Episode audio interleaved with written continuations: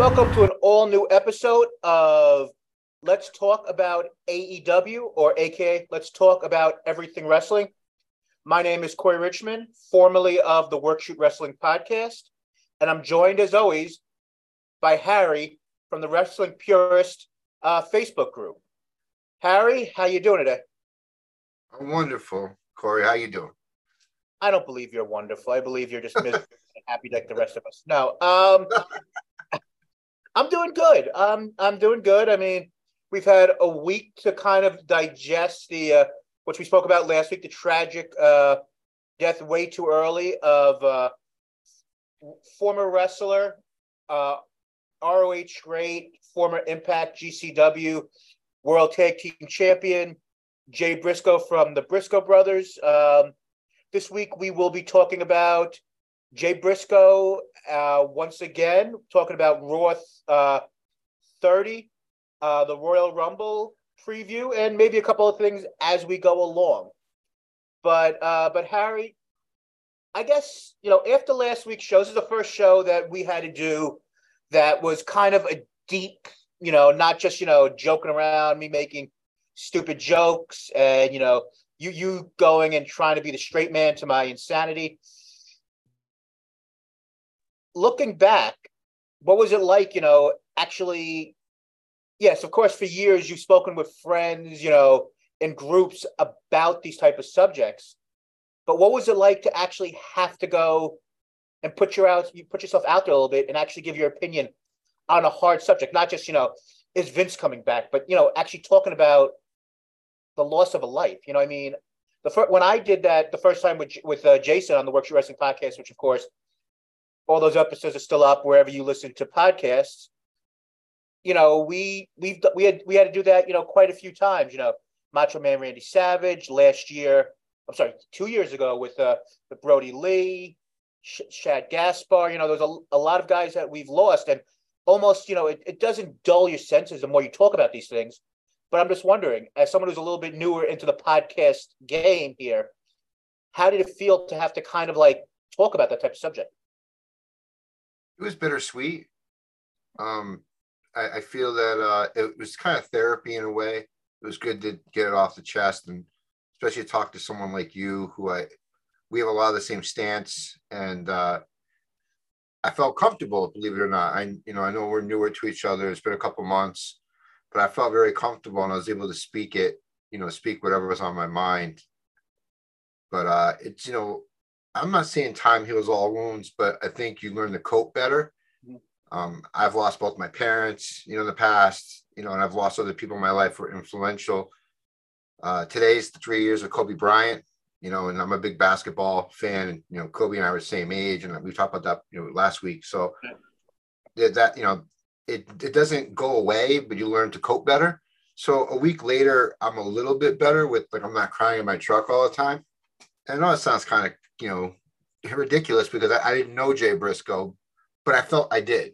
You know, I felt like I, I know him just by following his career and watching all his matches and you know you become these people become influential people you know in your life even though you may not know them outside of where you're watching them or observing them. But uh, so it was bittersweet, like I said. Um, I'm glad I got. I mean, I'm glad I was able to talk about it. Um, it's sad that I had to pop my cherry talking about Jay Briscoe. Uh, you know, I'd rather talk about someone older who had a you know a long, fulfilling life. Um, but I'm very blessed to be able to have the platform to speak of it with you. Hey, I totally understand. So that that leads us into our actual first subject, and I'm going to put the link in the uh, description so people can watch, even if they don't have Honor Club. Um, AEW owner Tony Khan went, and I think we spoke about it last week in passing, that this the tribute show that ROH did, which unfortunately, which we'll get into more just details about Time Warner and uh, Warner Warner Discovery initially not allowing them to honor Jay, Jay Briscoe on the air. But both of us today had a chance to watch on the ROH YouTube channel the uh, the tribute show, uh, tribute uh, a tribute to life and a, a celebration of life for Jay Briscoe. Uh, three hours and five minutes. Uh, it contained a couple of classic matches. It contained some heartfelt uh, interviews from his colleagues, some who knew him a little bit better than than others. It was thought it was a very interesting look at these guys when you go and when you're at a character, you know, and you see the true um uh feelings of a person. I mean, I don't know if you got a chance to watch, you know, if you you know, you know, there was the matches, there was new matches, but there was also, you know, Samoa Joe basically saying how he felt, Eddie Kingston, Christopher Daniels. You even had um one of the members of the Guns, which I thought was a very interesting story. I don't know if you had a chance Very to telling story. very telling Very story. Of, uh, and, you know, you even had Zalf, Digl- Ziggler's uh, brother was who basically only met him for a few moments, and how this guy, you know, influenced people, and you know, you you get to go and see another side. Like the, the, the one thing you could almost think of about because we're we're both about the same about the same age was when you know Owen Hart and Eddie Guerrero, and even you know Chris Benoit, which we found out later on. Maybe we should have known a little bit more information before they did the tribute. But you saw these these men and women who are bigger than life actually break down and show you know how how the true humanity. You know, going back, some people said maybe some of the stuff that maybe Triple H might have said during you know the Owen Hart or the you know Owen Hart one may have not been as genuine. Some people thought. I mean, we can get into that, you know, years from now, you know, when we're bored. But what was what was your thoughts on the special, on seeing these guys out of character, seeing the classic matches, seeing you know, kind of what maybe the future of ROH TV might be? What some of your quick quick thoughts on the special? I, I love how they pick you know some of the heels, you know, that really don't show you know their true side, you know, and these guys act very well. You know, they really play their roles. Uh, you know, Joe crying like he was and uh how upset he was. It you know, it was a great way to start it off. It got me good. It got me good real quick. Uh you could tell that the genuine you know impact the imprint that he put on on these people around him i think that's why this is such a big to do i'm not dismissing anyone else's death by any means but i think this one in particular is because of how he built these relationships with these people uh, for instance billy gunn's son I, I don't know which one it is but one of the gunn brothers you know mentioned that he was just a rookie you know and, and then he you know, you tried to help him out, and you know, with, with after he got hurt, and uh, you know, Jay kind of like brushed him off a few times, not to be mean, but like trying to be macho, you know. And finally, he was like, "No, we got to take care of this." And so he said they were in the locker room for two hours. First night he's ever talking to you know Jay Briscoe, and they're talking about family and all these other things, and not wrestling whatsoever. And uh, so I think that and the way they set it up, but they had like, you know, each individual like like uh interviews with the talent and then they'd show if they could or whatever, you know, um, an older match, right? Or a newer match, depending on who it was. So they had it like almost segmented, you know, um, to make sense rather than being all over the place. I, I love the setup. Uh, you wouldn't even realize after watching it, it was three hours. You know, like unless you were bored, which I don't know how you could be. Uh, you know, you, if you're really not a Jay Briscoe fan, you shouldn't watch it. You know, um, but I think people who weren't Jay Briscoe fans should give it a chance. Uh, sorry, I'm kind of lost of words. I just watched it literally like like an hour ago, so I'm kind of still a little, uh, you know, not not not myself. But uh, it was a perfect tribute, in my opinion. I love the detail of it, and I love the fact that they blended old, new, and interviews. And you know, this really, I think these outpours, you know, from the talent is what made Discovery Warner Brothers change their tune. Um, if I'm guessing, because again, not one person had a bad thing to say about him. And from what everyone said, he didn't say anything bad about anyone else, not once. And he would accept and he would accept anyone. There was a there was a producer guy, and I couldn't even tell you his name because I just because I forgot it. That worked for Ring of Honor now works for AEW, or he's somewhere behind the scenes. And he said from day one, Jay Briscoe like brought him in and listened to his ideas. I think he's in creative control somewhere, and he listened to his ideas. As you know, Jay Briscoe has been in this for about years on end, and this rookie, you know, just with a you know is trying to tell him something, and Jay took the time to listen and then just brush him off because he was a you know you know, you know, raw or green, you know, in his department. So I think that's the the focus here is that it shows the impact one person can be when you're kind and genuine and uh, open-minded to people. And uh, that's what we lost in Jay Briscoe. Absolutely. Um, so let's, I just wanted to also bring up, and I I uh, brought this up right before we started recording because, like I said, we both had a chance to watch it. That I do wonder, because yes, they spliced in the interviews and the classic matches, but you also had like six matches or so of, of this was kind of kind of felt like as much as the pay per views, the three pay per views that uh, Tony Khan did this uh, last year for Ring of Honor, this kind of felt like a pilot for the new Ring of Honor TV show. And I don't want to be on a downer or anything, but I wonder. I'm, I'm sure things will change. And of course, not everyone was there that might actually always be on these shows. And of course, that, you know, Caprice, Caprice Coleman and Ian Riccaboni are, if not the best, you know, duo to call, you know, wrestling. They're in, you know, the top two or three every, you know, for every year if you were to give an award for that. Agreed.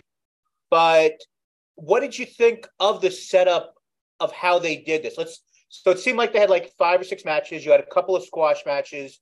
You had a really competitive main event. You had, you know, something that that AEW never does. You actually had three women's matches in uh in that hour or an hour and 10 minute show mostly would have been if you didn't have all the in between stuff did you like the way they did the show did it really not even come into mind because it was this whole entire package that was kind of a background for Jay Briscoe, and you didn't think about it that way. But what was your thoughts on having, you know, you know, an uh, an Olymp, you know, basically going back to the idea of the proving ground match, if with you know Ember Moon versus uh, Madison Rayne. you know, I thought that was like an interesting concept where they told you the idea, the fact that if Ember Moon either lasted, you know, the 10 minutes or the 15 minutes for the match, or one would have got a title shot. You know, the idea of you had that really good match at the end between um, Christopher Daniels and Claudio Castagnoli. I mean, what was your thoughts on it? And you also had, you know, a couple of squashes. I thought it was a fun, entertaining idea, but I'm not sure if it really worked totally. And like I said, I understand you most likely didn't have all the big names guys you might have there week to week. So a lot of people were flown in last minute and all this other stuff. But what was your idea and thoughts as a concept for what we might see in this ROH, you know, uh, weekly show that's coming up sometime the next month or so? So I didn't even think about it that way until you brought it up before we started, you know, recording. Yeah, I, I gave um, you like 10 minutes to think about it, so you'd have an answer. No, which is fine, which is, and it's good. And, and I think that's why you and I are so good together because – we're we're not exactly the same. We do agree sometimes, you know, and which is a you know a great thing, but we do have different concepts and different minds and different thinking patterns. So it's good for our conversational pieces, in my opinion.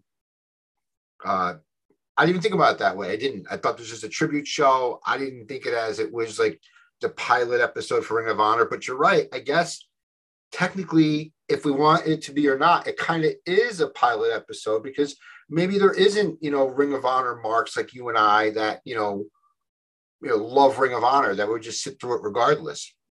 As far as the matches, you know, the two you mentioned were the most competitive. Um, I like that they used Wheeler Yuta with the, you know, uh, pure, you know, the pure belt and all that. Um, because I think that that helps with introducing that kind of style for people who don't understand it and there's certain rules and parameters that, that you know that fall with it. So I think that the show itself was good. The squash matches were unfortunate because of the fact there's just a timing constraint, and all this was done last minute, like you said. So they had to make the best of what they could have, what, what they could do. And obviously they couldn't put Mark on the show. You know what I mean? Like, in, you know, in, in that moment. And who knows if he would even been mentally, you know, capable of doing that same night, you know, it probably couldn't have. So, uh, I, I think we I think this show gets a pass no matter what. Like it's it's a Jay tribute show, and they did the best they could. I do think that you will see improvement from this. I think their creative team and whoever Tony Khan's got with him, like analyzing, they will still dissect this and figure out what would be next and what would be best and go from there. Uh, to um, I know her name used to be Ember Moon. I forget her name, Athena. I I love I love her heel turn. I think that um, we needed this as much as I love Mercedes Martinez as the champion prior. I do think that Ring of Honor needed a top heel, you know, for women for the women's division, and I feel Athena fits that perfect. I didn't realize she had it in her, um, at least to the magnitude she's going to, but because you know, as much as she was out there for Jay, you wouldn't have known the difference. She didn't really show much she wore the armband, and I'm sure she has a relationship of some sort somewhere. But she um she definitely stayed in character the entire time, and I kind of like that for her moving forward to try and stabilize herself as the cornerstone in the Ring of Honor women's division. So before we move on, I just wanted to get your opinion on this one thing. Okay. I really enjoyed Eddie Kingston and QT Marshall because of the stuff they did on the outside of the ring with the fans. But I want to know, and I understand that this most likely was to mostly loosen up the crowd and somber mood and everything. But what was your thoughts on Juice Robinson versus Brandon Cutler? Do you want to see that in modern day Ring of Honor, or because of the fact of what it was, it was fine? I mean, for those who didn't, who haven't seen it yet, basically you had it felt like a 25 minute, which it wasn't. Mostly it was like five minutes, but a comedy match between Juice Robinson and Brandon Cutler. Like, do you want to see that type of stuff on Ring of Honor in the new Ring of Honor? Do you want to do you want to see a more serious what we saw, you know, in regards to like a Marina Shafir, who's basically no nonsense, just kicking ass, you know, type of of match, or like what? Do you want to see a balance, or what do you want to see in this new Ring of Honor as we get closer to it before we start talking about uh, Dynamite? I personally felt that the Brandon Cutler Juice Robinson match was just kind of a filler. That like it was just something they had to put in to make time, and maybe both of them wanted to be on the show. Um, but Cutler, who takes Brandon Cutler seriously? You could beat up Brandon Cutler, and I just and, and I'm sure one day he may come after me for saying that, and uh, you know that's fine. but uh, I mean, because I think I could beat him up. So, but whatever. I mean, I, am breaking stones, but no, like, but his character, anyways, you know, is like a a putz. You know, like he's you know, he's just a, you know, jobber, you know, but kind of animated and funny, like spraying, I think it's aerosol hairspray or something, you know. So I mean, he's a really nice guy. I did, I did meet him. Uh, you know, I was actually on, you could, for about two thirds of a second, I was actually on an episode of Being the Elite. Really? Yeah. So we met, I met the, the Bucks and uh, when, when they had the Jersey, uh, the show in Atlantic City, at, it had to be like I don't know, one o'clock in the morning, and the Bucks, uh, Jungle, not, not Jungle, uh, Luchasaurus, and Brandon Cutler, and I guess their uh, their wife, their wives, uh, and also uh, Adam Cole, because if you watch the episode, you actually see at the end where they're all coming down, but they were trying to find food somewhere in like the casino, and you know they're like nothing's open, and they're just like all really nice guys and all that, but um Yes, that that's why I'm at AEW mark because uh, the Young Bucks said hello to me. No, um, but yes, Brandon Cutler is uh, self-proclaimed stooge. Um, but you know, I do think it's going to be interesting what ROH does. We, we, we know that there's going to be some sort of affiliation with New, uh, New Japan. We've heard that you know New Japan Strong is going to supposedly be ending after this set of tapings, which I don't know if already happened, if it's going to be happening the next couple of days. But you know, we're going to see interactions. I, I do think it will be interesting what Ring of Honor does with this, you know, hour long or ever long, you know, streaming show that they're gonna have on Honor Club. But I'm so glad that we had a chance to watch the Jay Briscoe tribute. Um, I know that they're gonna be doing a couple of more, and of course, you know, the pay per view uh, WrestleMania weekend will also be very heavily influenced as a tribute show. But um, Harry, let's let's talk about the turnaround from uh, Warner Brothers Discovery on the fact that we did have Mark Briscoe on our TV. We uh, the same um, tribute package that you see at the beginning of the Jay Briscoe uh, three-hour show on YouTube, which we were just talking about. But we had Mark, Mark on the show against uh, Jay Lethal. What was your thoughts overall of Dynamite? And then we'll get into uh, the actual uh, the match and everything else. I thought it was a good Dynamite. I felt that it uh, was able it was Discovery kind of uh, Warner Brothers Discovery kind of you know protecting themselves, you know, protecting their investment. They caught so much backlash. Um, to me, it's to me it felt like you know they were afraid that they made you know lose future deals, you know, from AEW at, at some point. Uh, and again, I might be naive and wrong, but that's just my gut feeling on it. I'm glad they did it. It's sad that it took a tra- you know a tragedy and you know, all this ridicule.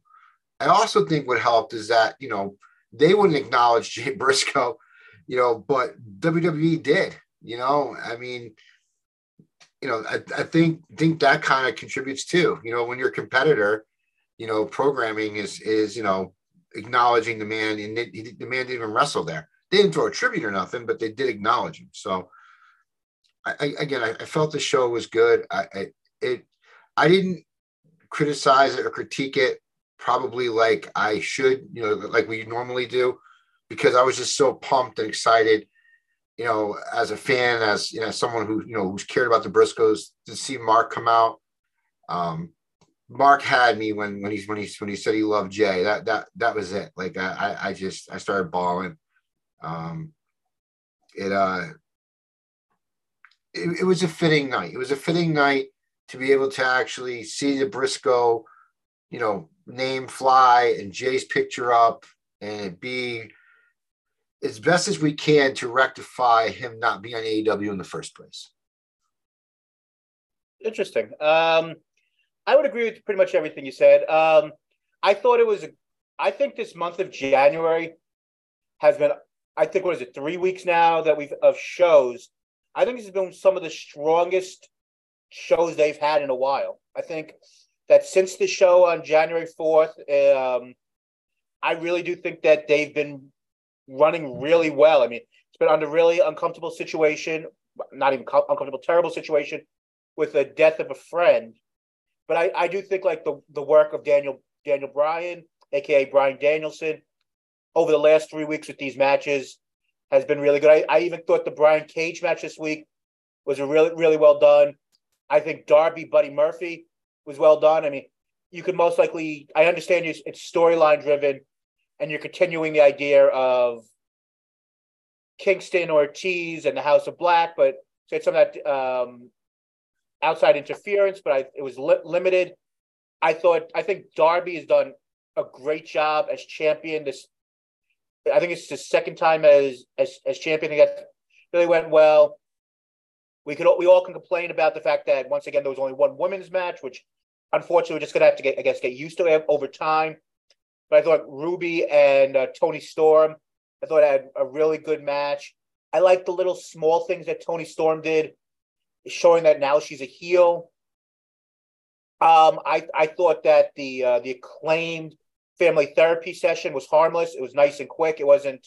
I think it was actually kind of needed and that's maybe kind of the reason why I kind of liked the Juice Robinson, um, Brandon Cutler comedy match.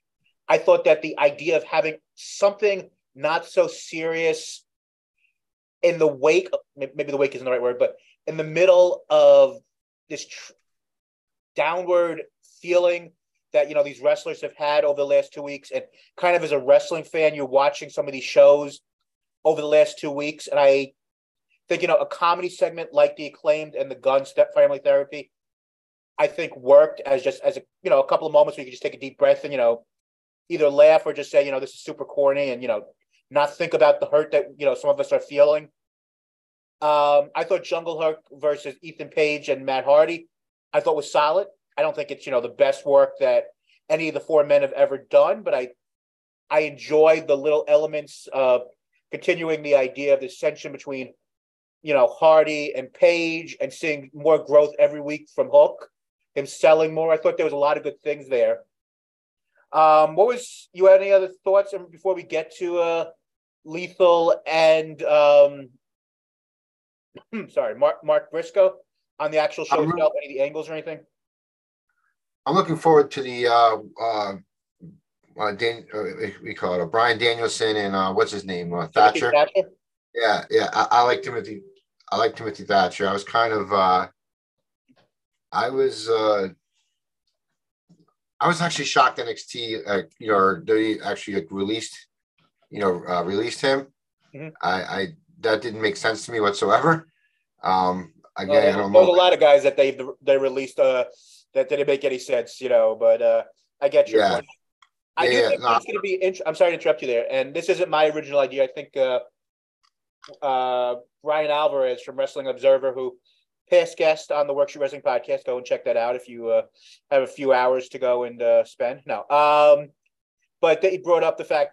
I wonder what the ratings are going to be for that segment because Toothless Timmy, as he was known at one point, isn't ex- he's he's a great wrestler and he'll break some bones, but he's not always the most entertaining. So uh, that could be one of those if it's the nine o'clock hour where the ratings could take a little bit of a dip where people go, all right, uh, this guy's just beating somebody up. This is something.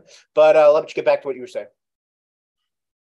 Well, that, that was my point. Is that I think it's going to be a great, you know, as far as you know, if you're a technical person who likes technical matches, I understand it can be boring for someone who wants like you know, you know something more static. But you know, th- that guy's a great wrestler. I, I, really like. I really like his style. I know he's more strong and stiff, but I think uh, you know Danielson's all for that. So I, I really like the matchup. Like I, I it, was, it caught me off guard. I, I, I didn't read any spoilers, didn't have any info, I had no clue.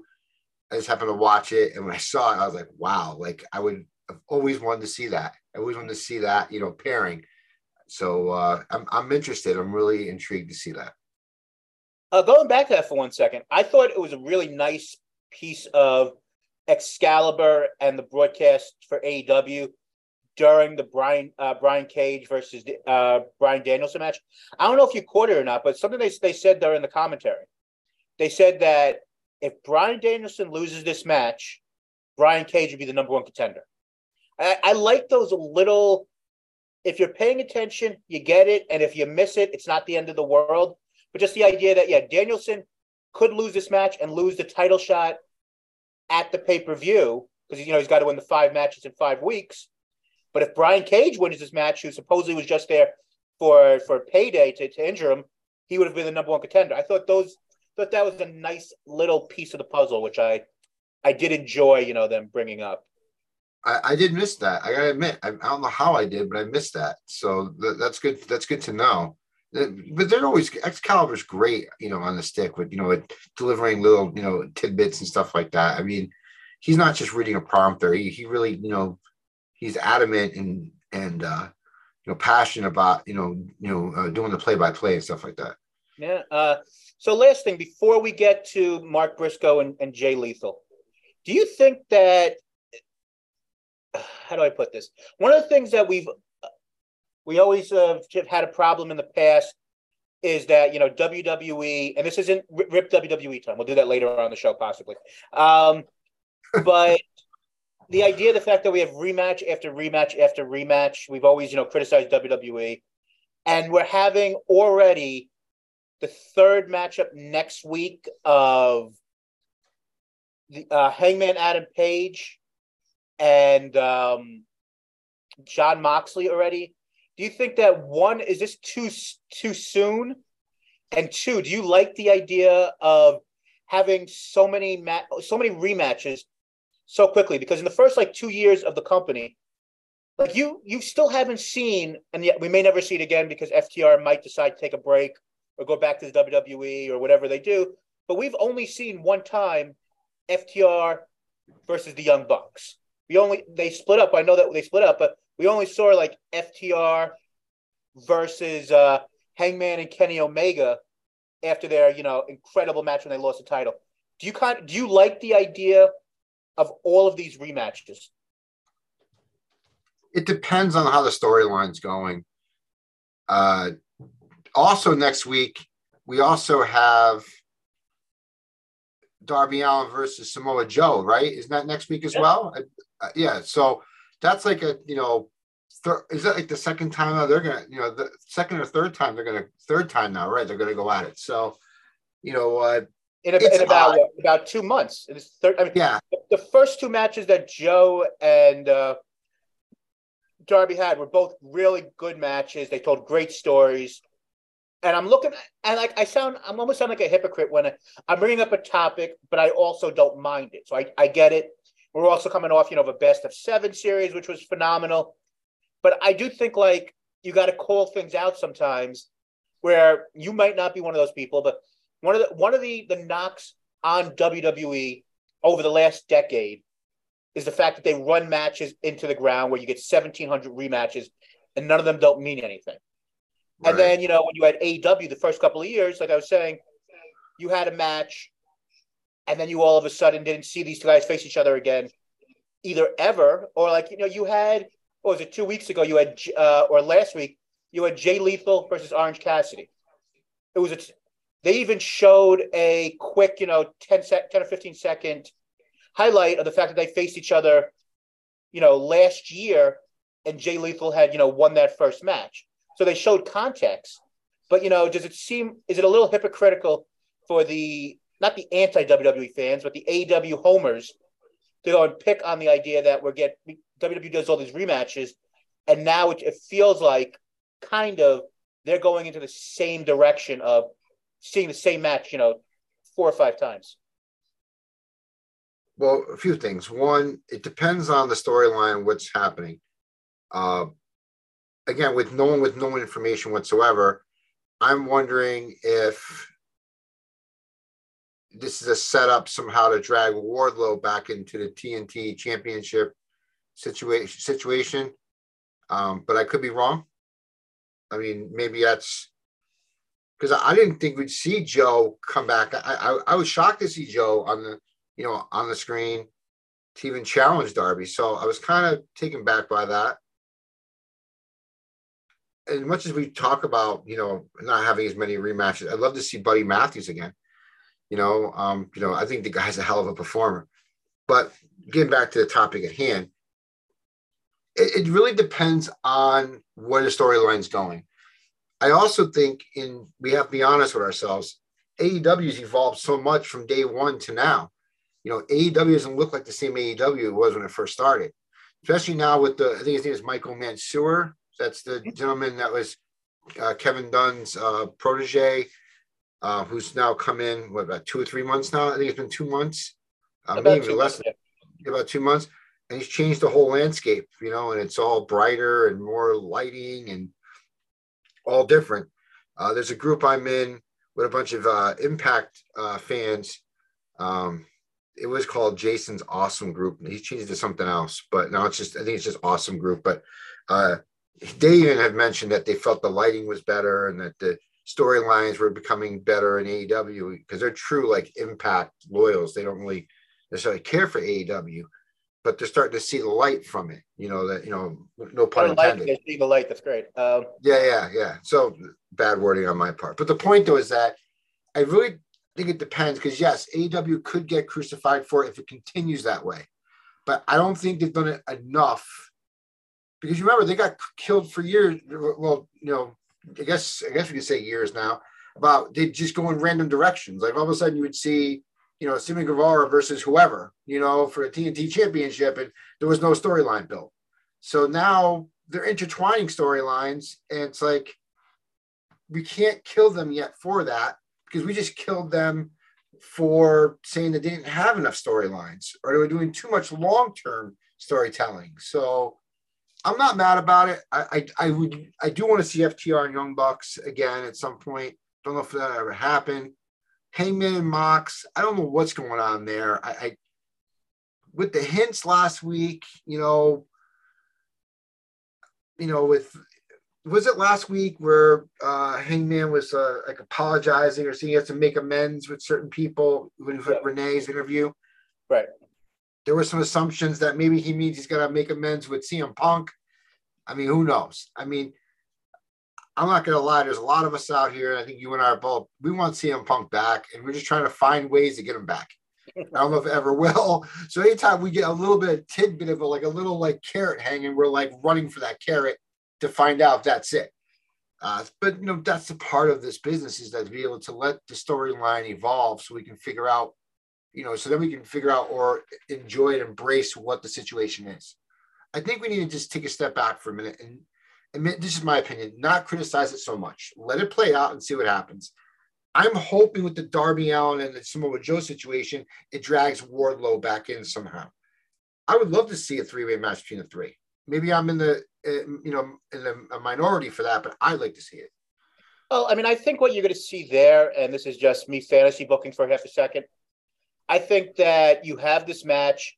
Wardlow costs uh, Samoa Joe the title, and then you have them face each other at the pay per view, and then you have your next challenger, which I think is going to be Hobbs. The whole thing with the Book of Hobbs. He faces Darby in San Francisco, his hometown, at the pay per view. I think you have two separate matches. I could be totally off base. I mean, they could very easily right. just, they could very easily just you know have Joe get the title back and then do that match to pay per for the title. But I I think that it would work better if they were able to go and set up two matches out of uh, out of this one situation. What do you feel about Mox and uh, Hangman? I love I love their first two matches. I think it's too soon to do a third match, and if you're gonna do like a possibly a fourth match at the pay per view, then I think you're getting a little crazy with this. So I mean, I would have had the two of them doing promos and segments together leading up to a tie-breaking third match at the pay-per-view, which is still, you know, basically two months away. So I don't I like the idea of the fact that Tony wants to give the fans the best show possible every week. Totally respect that. And I I love the fact he do, he does that type of stuff. But at the same point, I think it's too soon. January 4th, they had their match. And then all of a sudden on January 31st, or February first, whatever it is next next Wednesday, you're you're already having the, the third match. I think it's too soon. That's fair. I mean, maybe there's a twist to it, and the match never happens. I mean, who knows? You know, maybe yes, we're announcing there's a match, and maybe there's some type of run in or something that happens that causes it not to happen. But I guess we'll find out, right? Yeah.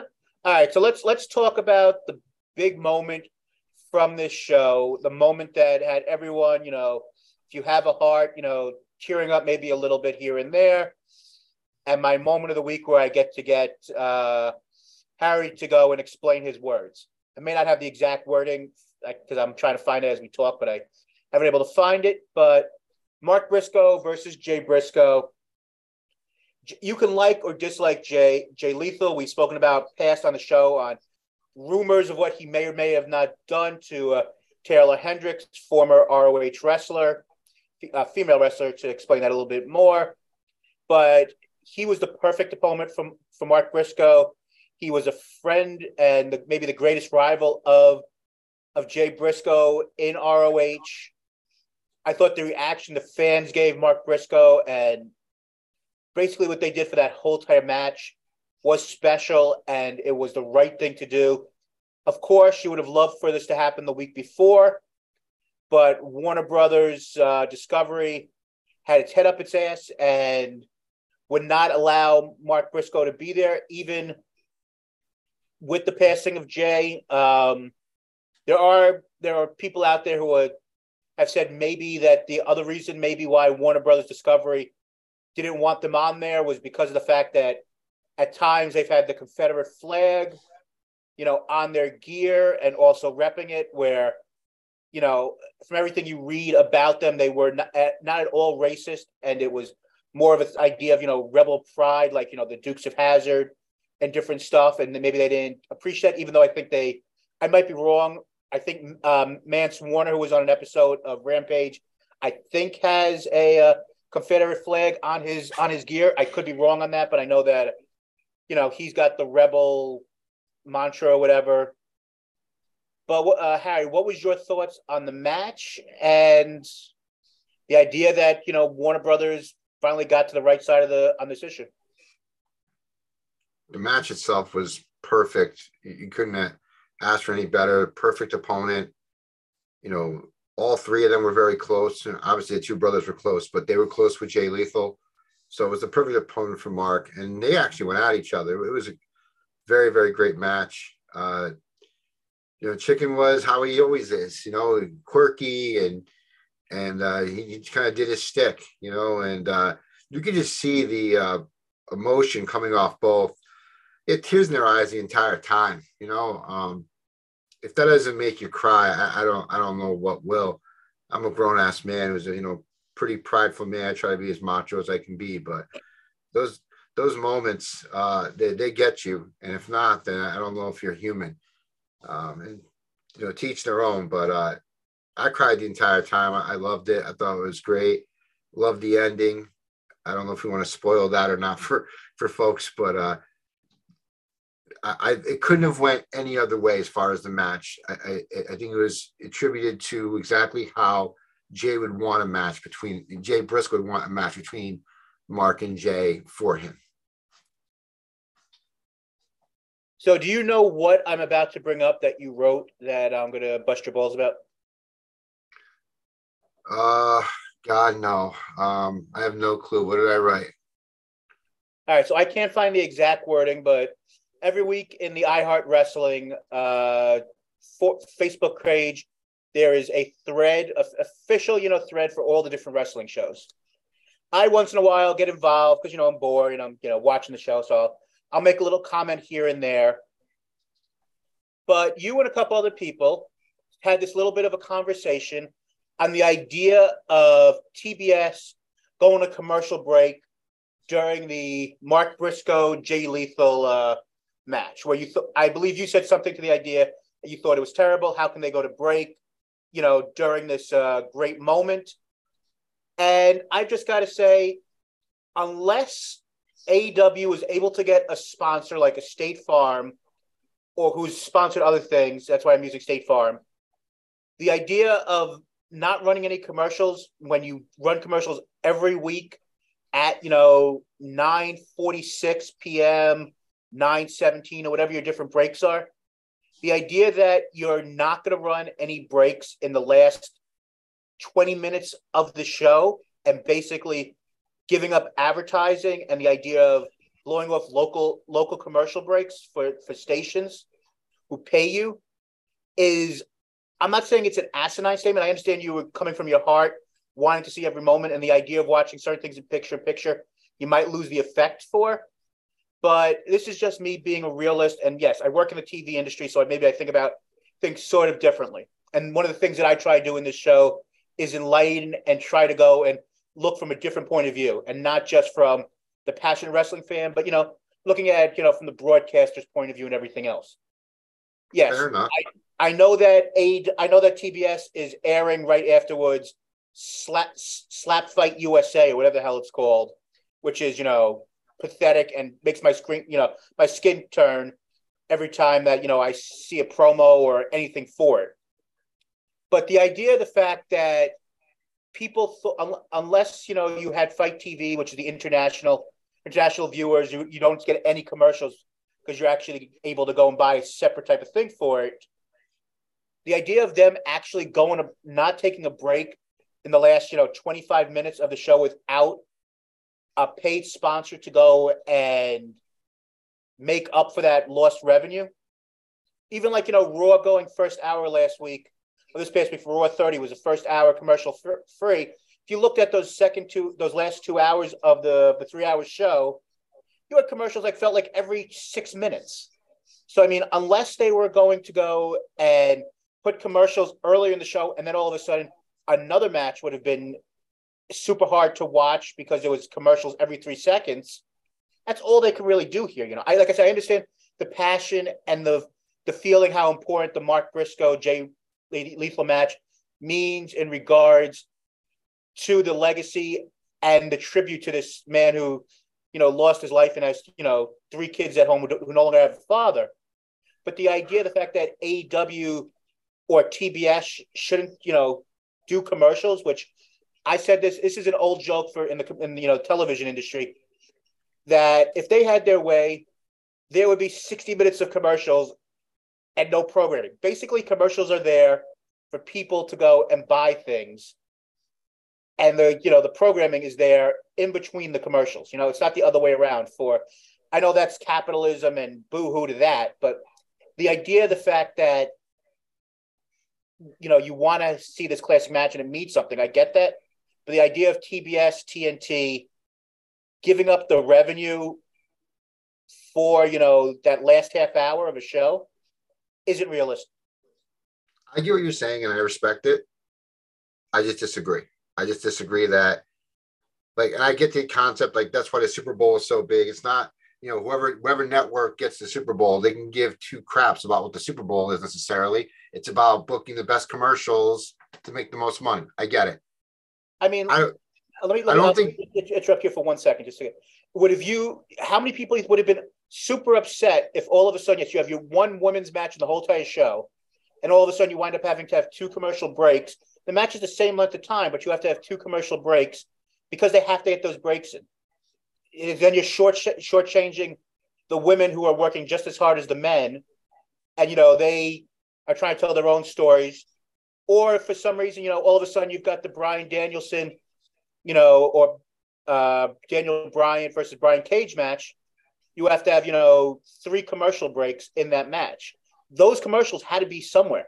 So you either are going to take it out of that, or a match gets can a match gets killed, and then people, you know, don't get to see maybe two of their favorite wrestlers, you know, have their opportunity to wrestle that night. I mean, like I said, I'm not trying to be Debbie Downer, but I'm just trying to be no, no, it's fine. realistic on you know how this all works. I, and maybe I'm not being realistic, but I think if uh, Warner Brothers Discovery wants to do so right by the Briscoes now and be able to put the Briscoes on TV because they're afraid of you know the backlash of losing AEW or whatever their excuse is to finally put them on TV. You know, suck it up, Buttercup, and lose the the revenue from the two commercials or whatever it is, and, and let the match go. Like it's a one time thing. It's not like any of us, you know, consumers, you know, who watch all your programming are gonna, you know, asking for it every time. It's a one time thing for a special moment. Again, maybe I'm being unrealistic and I, and I get that. And maybe I'm out of my damn mind. But to me, after keeping the man off TV in the first place, right? So let, let's go there for a minute. So you didn't let Jay Briscoe be a part of AEW when he was alive because he made a homophobic tweet 10 years ago. He went to sensitivity training. He reinvented himself as far as realized the mistake he made rehabilitated. He made good by it. Any person he's talked to, including anyone who's part of the LBG, I'm paraphrasing, I, I don't know the exact phrase for it. You know, a community has stood by him who's in the wrestling industry to where, you know, the man made one mistake and he got punished for it. And then when he died, you decided to still keep him off off your airways because you just decided to do that for whatever reason. It made you look stupid, not you, made Discovery look stupid because WWE's mentioning his name and every other promotion's mentioning his name. And then every every worker who's wrestled with him in the past 20 years has mentioned how good of a person he is, a family man, he's God willing man, and all these things about him. So me as a fan and as a consumer I'm ticked off at Discovery Warner Brothers for, for this if they're coming to this point in the first place. So now we're at this point, and now it's worrying about having a commercial time frame. Nah, I'm sorry. Suck it up, Buttercup. Move the commercials or give the commercial back their money or make a promise somewhere else. But do the right thing. Let the match go on and then move it forward. I, I don't know how else to do it. I'm not the guy. It's in the booth and knows how to do all that. And I know you have that background. I respect it. But I think it would make Warner Brothers Discovery look better, NAEW, or whoever makes the decisions, to let that match run through with no commercials. And then I think that makes this even a little bit better than it already was. That's just my opinion, though. All right. Like I said, I'm not going to say you're wrong. I mean, I'm just thinking about it more a little bit more realistic, you know, in nature. But I totally respect your opinion and the other people in the uh, iHeart Wrestling uh, Facebook group who were part of that thread last night, which is always an interesting, you know, look at some of the silly stuff and ridiculous things that are said, and then I chime in with something brilliant and you know impressive. But you know, that's just my opinion. Uh, but we, I think we had a great conversation about the ROH AEW Jay Briscoe situation this week. We sure we'll talk about more as we go along, and as we find out, you know, more things that develop in this uh, ongoing relationship with uh, Warner Brothers Discovery, which is a mess of its own. Where if you're a comic book, you know, fan, they just canceled uh, Doom Patrol and Titans. So I mean, it's Warner Brothers Discovery's got its own problems right now. So I mean, they're trying to figure out how to go and uh, keep the lights on. It, it feels why, like. Why did they do that? I know we're a wrestling show, but why did they do that? I saw that on your post. I'm not. I'm kind of you know naive to that, but why did they do that? Was there any reason for it? Um, well, I mean, I think part of it might have been the idea that they weren't getting back as there were enough, maybe as many people as they thought would watch it aren't watching it as we get into season four.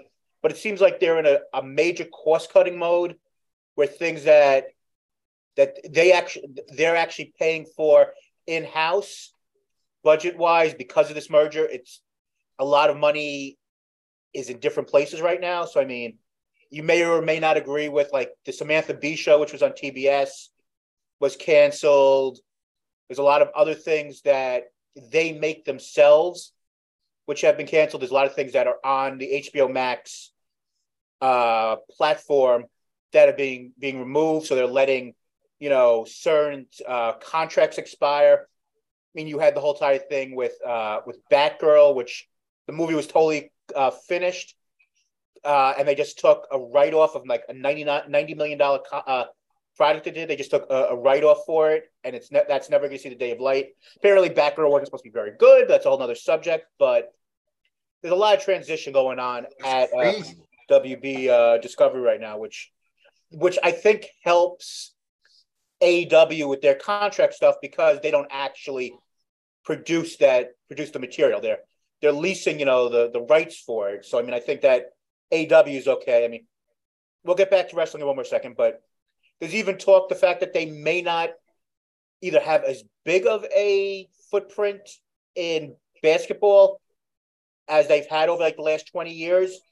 As that you know when it comes to the new contract negotiations and I, most people know you know Shaq and uh, Charles Barkley and Kenny Smith going back and forth for some great content over the years you know, and that's how we kind of got Shaquille in W in you know the AW thing in the first place from the context at TNT. But it's going to be super interesting on how all that plays out in the coming months and year on Warner Brothers Discovery and everything they're doing with their superheroes and everything else with, with James Gunn in charge. But uh, that was Comic Book Corner, brought to you by nobody because we don't have any sponsors yet.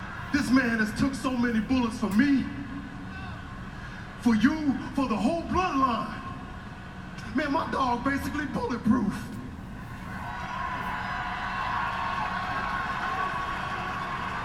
Hey, hey, and everybody knows, man, I did not trust you, man. I, I despised you, right?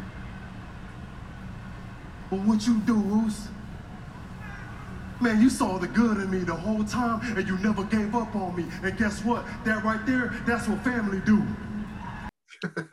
so let's let's get to the other major company out there, WWE. Over the last couple of weeks, the big thing we've spoken about is Vince McMahon. This week there haven't been any other major developments in his return.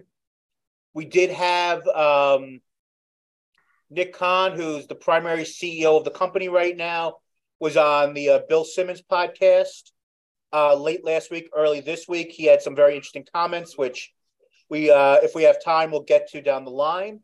I would say it's a very interesting listen on Nikon, Nick Khan perfecting the art of agent speak. I don't know if you had a chance to listen to the uh, I know about 35, 40 minute uh, interview, which Bill Simmons did a very good job with, but it's uh, a lot of you know double speak, which you know is his job as in when he was you know the super agent to the stars. But uh, let's get into Raw 30 or Raw Triple X, which uh, may have a different meaning depending on you know uh, what your proclivities are. Um,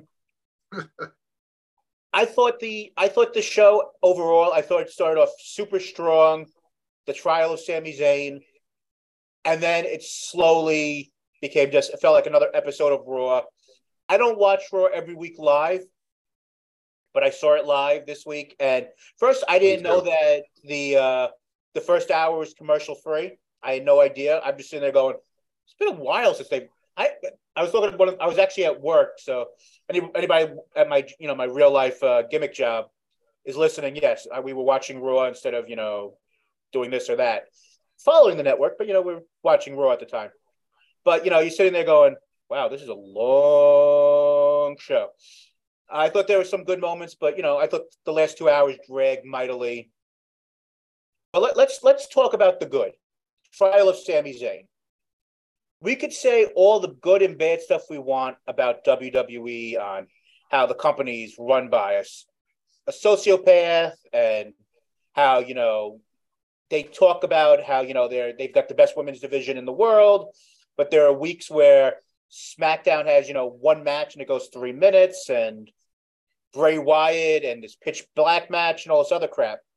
But the story of Sami Zayn and the Bloodline as much as we both really love AEW, if we're being honest with ourselves, the Sami Zayn story is the best storyline in all of wrestling, and it continued this past week.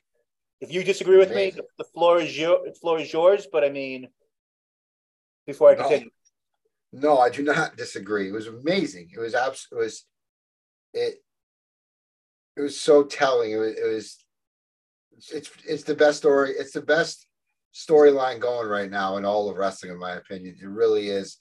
Uh, I didn't know what to expect with the trial, um, and then you know Paul Heyman's a genius, man. He really is a genius. He uh, that Philadelphia crowd started with the ECW stuff, and he turned it. Know, he said, "Oh, ECW is dear to my heart, but ECW is dead, just like Sami Zayn should be dead." And he turned that like a top heel, you know, manager, you know, uh, you know, uh, interpreter, whatever you want to call him in his position, you know, advisor, and did it wonderfully. Did did it perfect, and then it all played out from there. It was it was just magically moving in a proper motion. Um, I was just blessed to be able to watch it. Yeah, I mean, I don't know who on the um, iHeart Wrestling or might have been on yours, uh, Purist uh, Wrestling Purist on Facebook group, but they actually someone put up a uh, a post of J, uh, Jay uh, Jey Uso getting an Oscar for his performance on uh, on Monday night, and I I agree. Oh, so it was actually uh, Drew D. Oliver uh, put up the uh, the post of uh, Oscar nominee Best Supporting Actor, Roar. Uh, Raw is Triple X. J. Uh, J. excuse me. Uh, Jey Uso. I, I thought that I thought that segment worked so well. I mean, there's a difference of two guys just going back and forth for 30 minutes in the ring talking back in the day during, you know, the Monday the height of the Monday Night Wars. And there's another th- where you know you could say it drags, but this did not drag at all. And when you looked up, yes, you you, you felt it was a long segment, but you just sat there going, "This is quality TV." You know, I mean, we can all say that m- maybe the reason why WWE uh, we don't talk much about ratings on this show. We, we spoke more about more on them in the on the old on the old show uh, Work Shoot Wrestling podcast. Check it wherever you go to uh, listen to podcasts. But um, more about the ratings. But there's there's a major reason why, besides the fact there was no Monday Night Football on for the first time in you know basically three and a half months. There's a reason why this this was the most highly uh, rated episode of Raw in uh, quite a long time. It had over two and a half, I think, or 2.3 million viewers, and like a 0.70 in the 18 to 49, which is a huge number for any wrestling, you know, uh, program on television. even when it comes to you know SmackDown, which is on Big Fox, so their their their numbers are always going to be higher. But I mean, this this was just great, and I was interested in I was interested in the uh, the Royal Rumble this weekend, which we'll talk about in a few moments. But I became more interested in the Royal Rumble as a result of this segment. And one of the things that I was saying to one of my coworkers when we were watching the show, as the rest of the show was going on, uh, does somebody want to occasionally tell people that there's a pay per view on Saturday? You know, and but this segment made me want to watch the pay per view. And I'll be honest, I mean, sometimes watching these pay per views for WWE, and I apologize, I don't want to rip them apart. Sometimes it's like you know pulling teeth. You could say same time, maybe watching some of these you know dynamites or rampage of pulling teeth. But this this segment just hit every note perfectly. Like, do we all still know at some point the bloodline is going to turn on Sami Zayn and beat him to a bloody pulp? And we, we know where the end of this is going. I mean, is there a is there a 10% chance that Sami turns on them and it's just a possibility. But the way that this keeps on playing out with the Jey Uso part of this story, where Jey from the begin from the very beginning of the bloodline was the guy who kind of didn't want to be part of this, but realized for the safety of his own uh, brother, Jimmy, that this was the best option and they became a team and everything else. His growth as a character has been amazing. You know, I mean, there's not a lot of things during the pandemic that we'll look back on and say was a plus. But Jey Uso, uh, big time Jey Uso or the, the right hand man or whatever they call Jey Uso right now, Jey Uso as a character has grown so much, and I'm interested in Jey Uso.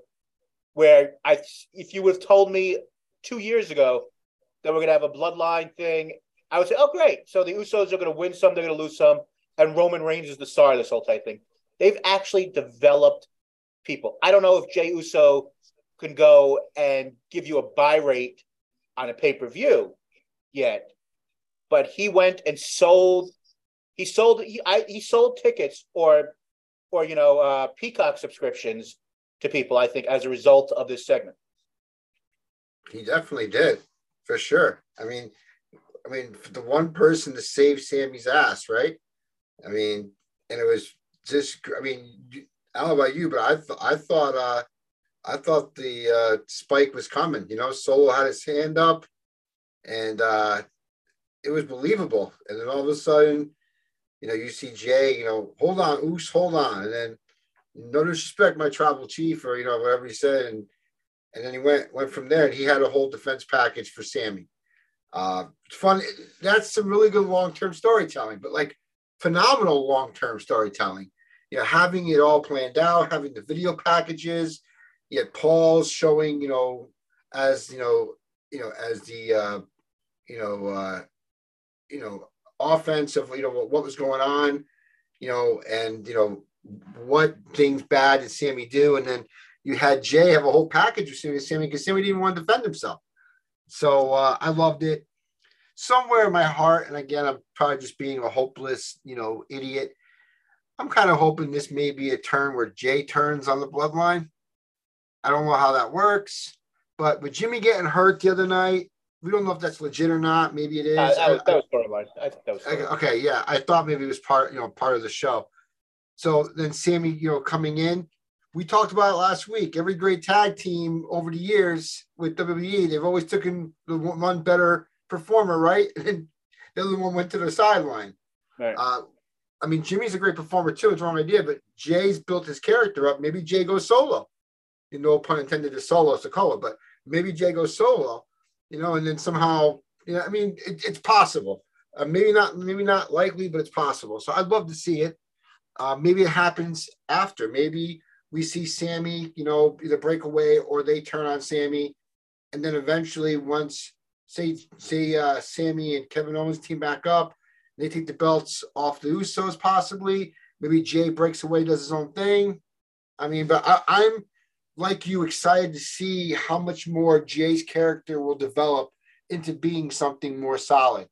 If you had told me when I was a kid that Bret Hart would have been a WWF champion at some point, you know, when I he was just you know, in the Hart Foundation, I would have told you you're crazy. He's going to be a tag team champion the rest of his life. And then things changed. You know, same thing with Shawn Michaels and Marty Jannetty, but then it changed. So you never know. Yeah. Um, I don't want to short shortchange the rest of Raw 30, but I'll be honest. I know there are timing issues, and we say this all the time about uh, AEW in regards to sometimes, you know, all of a sudden there's like 30, there's a minute and a half left, and you're rushing 37 things in. But I, I like the idea of seeing one more time Brock versus uh, Bobby Lashley. I mean, I'd rather see Brock versus Gunther at you know WrestleMania if that's where if that's the direction they do or don't go. But the idea of you know having Brock who wouldn't know a time cue if it killed him, having to come in with like 30 seconds left in the program, and then basically the show goes off the air, you know, costing Bobby Lashley the title. I don't know if that really worked. Um, I thought that the, the, the segment that we actually did get in regards to um, Bianca versus Sonya Deville with the whole Charlotte stuff, I didn't think that stuff was really needed, especially if you want Sonya to be a possible contender versus um, Charlotte in the coming months. The idea that you have her lose clean to Bianca, I just thought, you know, it was kind of a waste of time. Agreed.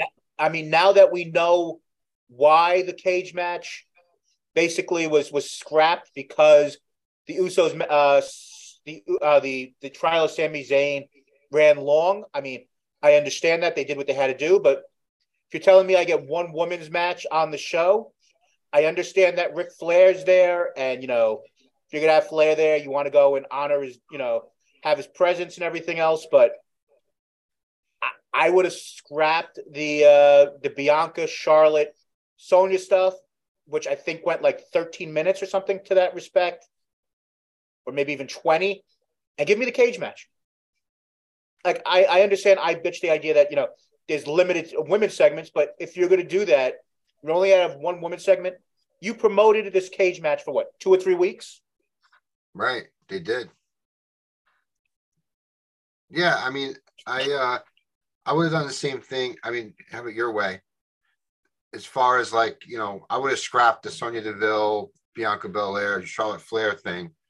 Um, I was kind of shocked by the fact that they kind of scrapped the cage match the way they did. I understand why they did it, but again, I agree with you. They should have went the other direction. The cage match should have went down. And let's be honest, if, if this was all supposed to set up the the promo by Alexa Bliss, you know, uh, leading up to the title match on Saturday, which, yes, you want to promote matches that are actually happening. You could have just done that as a backstage segment where you have, you know, Cathy Kelly or someone else interviewing Bianca. Then all of a sudden, and backstage, and then all of a sudden, the the Bliss promo pops up. So, I mean, I understand you want to promote things that are actually happening on the pay per view, but I think there could have been a better way to do it definitely agree. I, I, I yeah, that part kind of concerned me, and you know, uh, I think it was just poor choice. I, assuming that Trips or whoever had the call there just kind of panicked and chose the wrong route. That's the only thing I can think of. Yeah, and uh, I guess the last thing, I guess it's just two things, but we'll go both of them very quickly as we get ready to talk about the Rumble here. What was your thoughts on the uh, the D-Generation X Kurt Angle segment, and then uh, the I and then the Undertaker Undertaker segment with um, Eli Drake. I'm sorry, LA Knight. I think the DX thing, you know, was kind of like that, you know, comedy skit that we kind of needed. It was, you know, funny. You know, uh, the fact that Trips was going to step up to, you know, fight Gunther, and then uh, like, wait a minute, you know, I can't fight anymore. And then Shawn's like getting all, you know, ready to go. And he's like, wait, I'm old, you know, and then, oh, Kurt's going to do it. And then even before that, you know, uh, Road Dog was going to do the introduction of the New Age Outlaws. And then, you know, he went to go introduce Billy. And wait a minute, Kurt, you know, I, I thought it was funny. You know, I, I didn't, I didn't, I didn't hate it.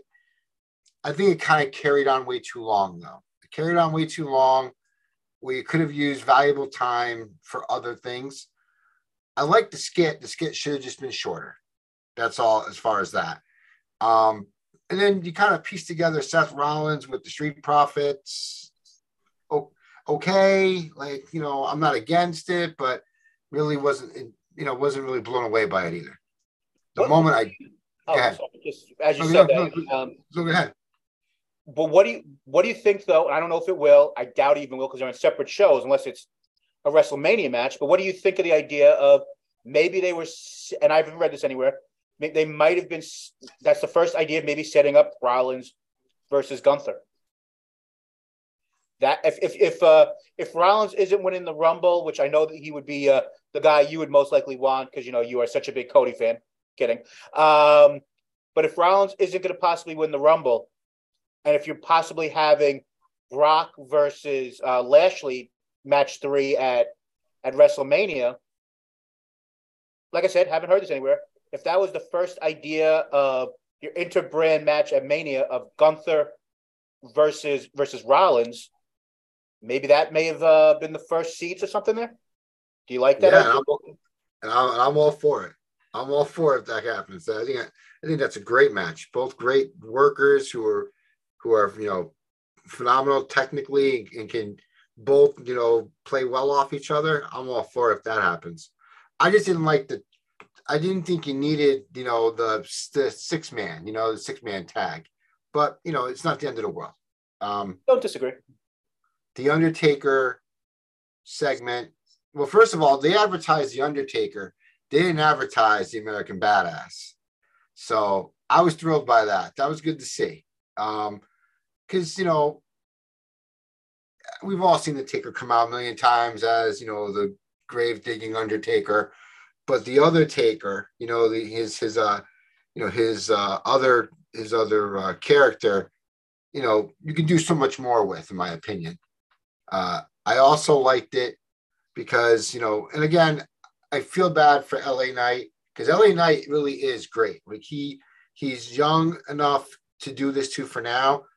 LA Knight's part of the future, and you can disagree with me if you want to, but in my opinion, you know, he's great on the mic and uh, he can perform and he's got the look and the swag for it.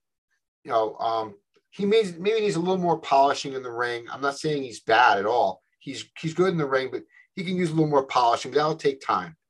Um, so, but he's still he's still not a huge enough star that you're not punking him by making him, you know, be part of that segment. The best part of that segment, though, is Taker walking up to Bray and whispering in his ear. And I feel like it's meant to be interpreted how you want to, and every person in the world who's a fan wants to interpret it. To me, that was the passing of the torch of the top phenomenal character of of wrestling. You know, that phenom, I, I didn't know That- AJ Styles was was in the ring. What are you talking about? this guy. Leave AJ out of it. I'm saying like, you know, the the supernatural character I it was the passing passing of the torch, in my opinion. You know, I, I think that was a good segment. Now you've you've heard, or I've heard, I've read that some people are speculating that Undertaker's going to come back and wrestle, maybe do another WrestleMania. Uh, I hope not. No, I hope not too, because he can't. He's you shouldn't want to go if you can't go anywhere. Tully Blanchard said it uh, in an interview a couple months back, or maybe it was a couple weeks back when he was had, a, he had an interview and he said he was done with AEW completely and he was done with the wrestling business and he was asked to do a match and he did it, but and then after he did it, the thing is that what 2019 he had a match in AEW and then they asked to do another one. He said no, and they asked why, and he said I'm not going to go out there and make a fool of myself. I can't be the man I used to be. I love Taker. Man's got my respect. Please come do the appearances, do all that. Don't get back in the ring. Please don't. I, I don't want to see a shell of a guy that was so dominating and so athletic for so long. It, it's it's gonna it's gonna ruin it. Don't be Ric Flair, you know. So, uh, Shots but- fired. No, uh, but no. But tell me I'm wrong. I mean, if Oh, you no, think I I'm wrong, tell me. no, no. I, I agree. Now, I'm the guy who always says, you know, when someone's being buried and all this other stuff, I think it's ridiculous. But I do think that this was an interesting thing. Like the Dave Meltzers of the world said this was great for the fact that LA Knight was was even in the ring with uh with the Undertaker. It's he gets the rub from that. I don't disagree with that idea. But the the fact that most people already think that, and we'll talk about it in a, in a moment here, that LA Knight has no chance at all of winning in this match uh, against Bray Wyatt on Saturday. But why? And I understand you want to do the passing the torch thing between Wyatt and Undertaker, which was which was just well done. I don't disagree with that. But but why quote unquote, if you want to say, bury LA Knight right before he has a match on pay per view that is his basically his first pay per view match. I know he mostly had. I think he was in a ladder, a six way ladder match on uh, on NXT.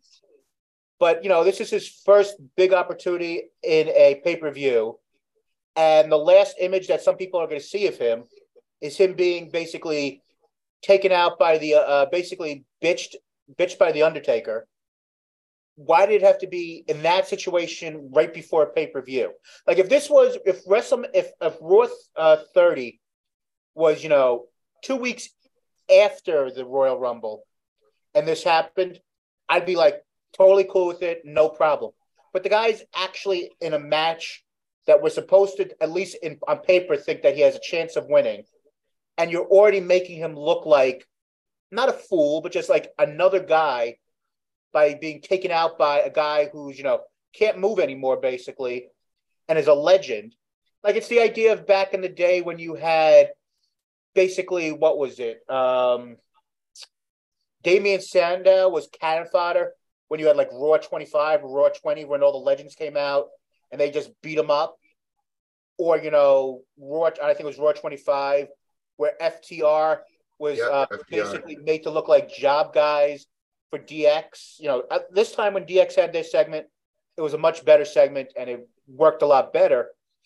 And like I said, I'm not saying that this is going to put a stink on on LA Knight. That's not where I'm going here. But just the idea, the fact that you're you're three or four days away from your first pay per view match in a match with Bray Wyatt, Bray Wyatt's first pay per view match back as an in ring match and you're kind of before the match, you're you're throwing him under the proverbial bus. I mean, like I said, in the long run, well, it may most likely not matter. But if I'm just someone who's watching for the first time in years because it's Raw 30, and I see that, I don't look at at uh, Eli Drake slash you know LA Knight as someone that I'm going to take seriously on a pay per view in five days. Not like I said, I'm not trying to make a huge deal about it. But when I watched that, that's where I that's what I thought. I, I didn't think of that. That makes it. You make a great point. I, I I didn't think about that part whatsoever. It does kind of change. But it, if you know, if LA Knight even had a chance, now it looks like he has none at all. Maybe WWE's trying to you know give us that you know perspective to swerve us. Who knows? But yeah, uh, that that does make sense. I probably wouldn't have done that so close to the Royal Rumble. So that is interesting that they went that way. Yeah, like I said, in the long run, do I think that his career is over because of that happening? Does it make him maybe a bigger star in the long run? The fact that he was in the ring with the Undertaker, and down the line he can go and maybe even do promo saying Undertaker couldn't even take care of me by himself. He had to go and make you know Bray Wyatt uh, do his dirty work for him. I mean, sure, but like I said, in the moment, it kind of rubbed me up, rubbed me the wrong way. But like I said, great to see WWE had a huge rating on Monday. AEW on Wednesday had over a million people for the first time in quite a while. So the wrestling industry, as much as it's having its problems with the uh, with the tragic death of one of their own with Jay Briscoe, the wrestling audience is at least coming back and giving a chance to uh, to see what's going on with the product for maybe the first time in a little while. So let's talk about our last subject as I try to get my foot out of my mouth as I decide that I'm going to pick, you know, LA Knight to win a match, you know, on pay per view, which I, I honestly think he has no chance. But um, let's get into my favorite wrestling event every year. Some years I'm disappointed by it. Other years I sit there going, woohoo, let's let's do the Royal Rumble. Um, I told you before we got on the air that, um, and certain people may, you know, who are involved in this might actually listen to this and be like, "Oh, oh, that's great." You know, Corey's making fun of us on the podcast, which I make fun of everybody, but um, my favorite pay per view, pretty much every year, has been the Royal Rumble. It's the match. It's the it's the event I look forward to most. I I care more about the Royal Rumble than WrestleMania. I, I don't know if it was you or someone else asked me recently, have you ever been to a WrestleMania? No, I have not. I've been to a Royal Rumble. I was actually at the Royal Rumble when uh, John Cena made his return at uh, Madison Square Garden. I'm if you gave me a choice of going to a Royal Rumble or going to a WrestleMania, I'm picking a Royal Rumble every day of the week and twice on the proverbial Sunday or this year's Saturday. So I mean, I love I love the Royal Rumble. I hope it's great. We'll see if it is. But uh, before we get into a quick preview of this, as we uh, become a two-hour podcast again for the 47th time, um, what's what's your interest level of the Royal Rumble, and where does the Royal Rumble stand in in your pecking order of you know of of wrestling shows every year? Well, Royal Rumble, uh, as far as this one coming up, it definitely has my interest. Uh, because of the bloodline and you know the possibility of you know no it's definitely that cody's returning uh, i even kind of think cody's winning it um, i'm still upset with cody but i'm not mad at him at this point if he does win it i don't see seth winning it i would love to see seth win it but i don't see where that would make sense for wwe at this point so unless it's someone that we're just not thinking of outside the box I mean, or you know what? I mean, is Sami part of the uh, Royal Rumble? Could Sami win? I mean, that would be great. I'd love to see Sami win. That'd be a great storyline. How, how, about them apples? I would love I would love for Sami to win. That's the guy I want to win. Is Sami. Well, I, I, told you, yeah, I told you a few weeks back uh, when I I said who do I think's going to win? Who do I want to win? We had that conversation we where did. I said, you know, I think Cody's going to win. I want Sami to win even you know the great Uncle Dave, Dave Meltzer, who some people like and some people don't. I know we, I know I always say this, and then we don't get into the conversation. But um, he even said on the last episode of Wrestling Observer Radio that he would love, he would think that the right decision would be for Sami to win, even though he thinks it will be Cody.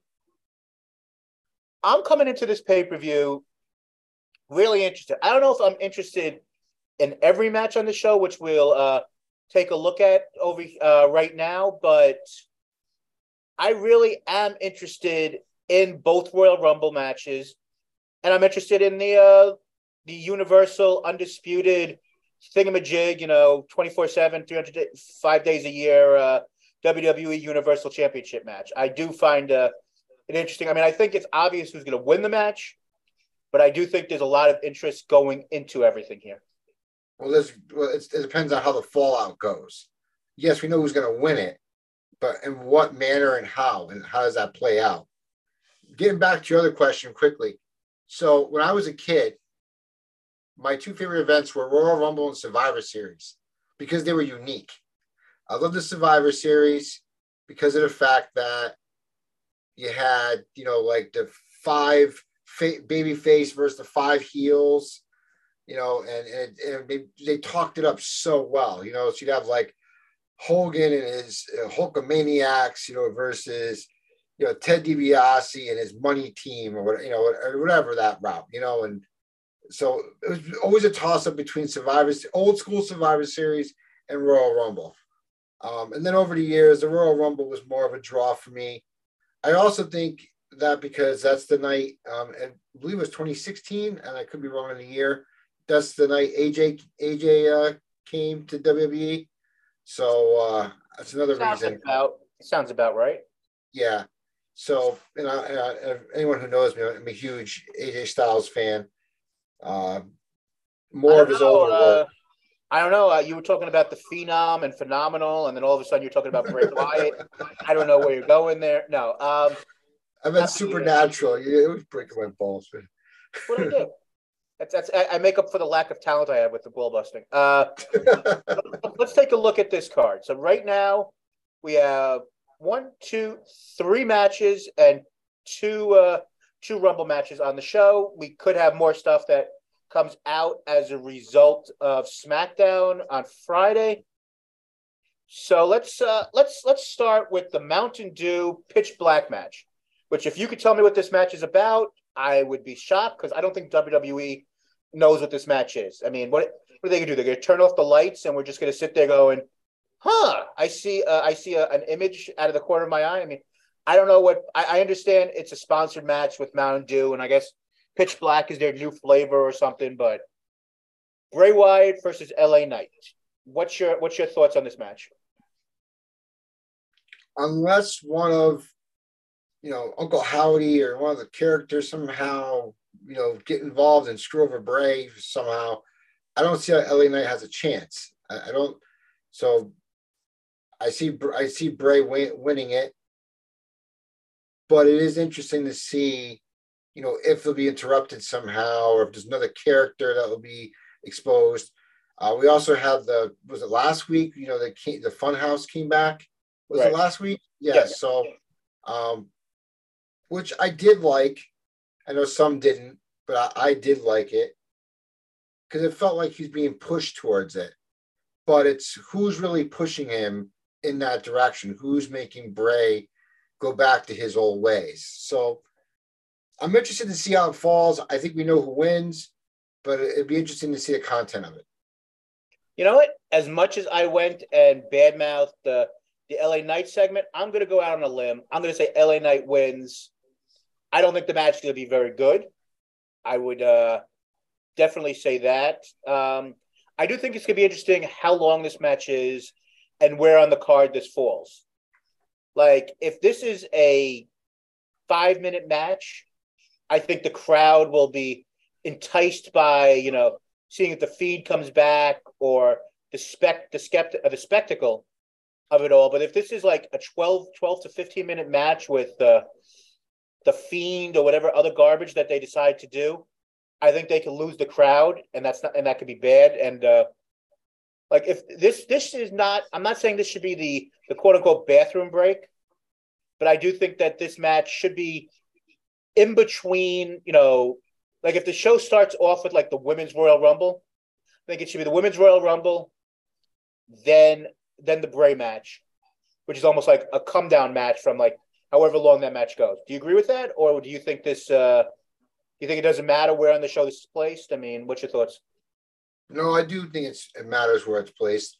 I think you have it about right. You know, start start off with the women's Royal Rumble, and then Bray, and then you can go into, you know, uh, say that you know the, the women's champion women's championship, and then you know, you can go with the you know, if you know go with the Roman Reigns Kevin Owens match, and then the men's Royal Rumble or vice versa. All right. Um, so let, us talk about um, the Raw Women's Championship match. I mean, like I said, after what happened on on Raw, I would be a little bit more surprised as a result of uh, Sonya losing clean again that we wind up having Sonya versus Charlotte on the show. Anything's possible. Maybe that gets added. But Bianca Belair coming in as champion versus Alexa Bliss or Sister Abigail or whatever else, spooky crap they decide to do on this. I don't think you're taking the title off of Bianca at this point. I think that no, long term story is that she's going to face the winner of the Rumble, Rhea Ripley. Sorry, not spoiling anything.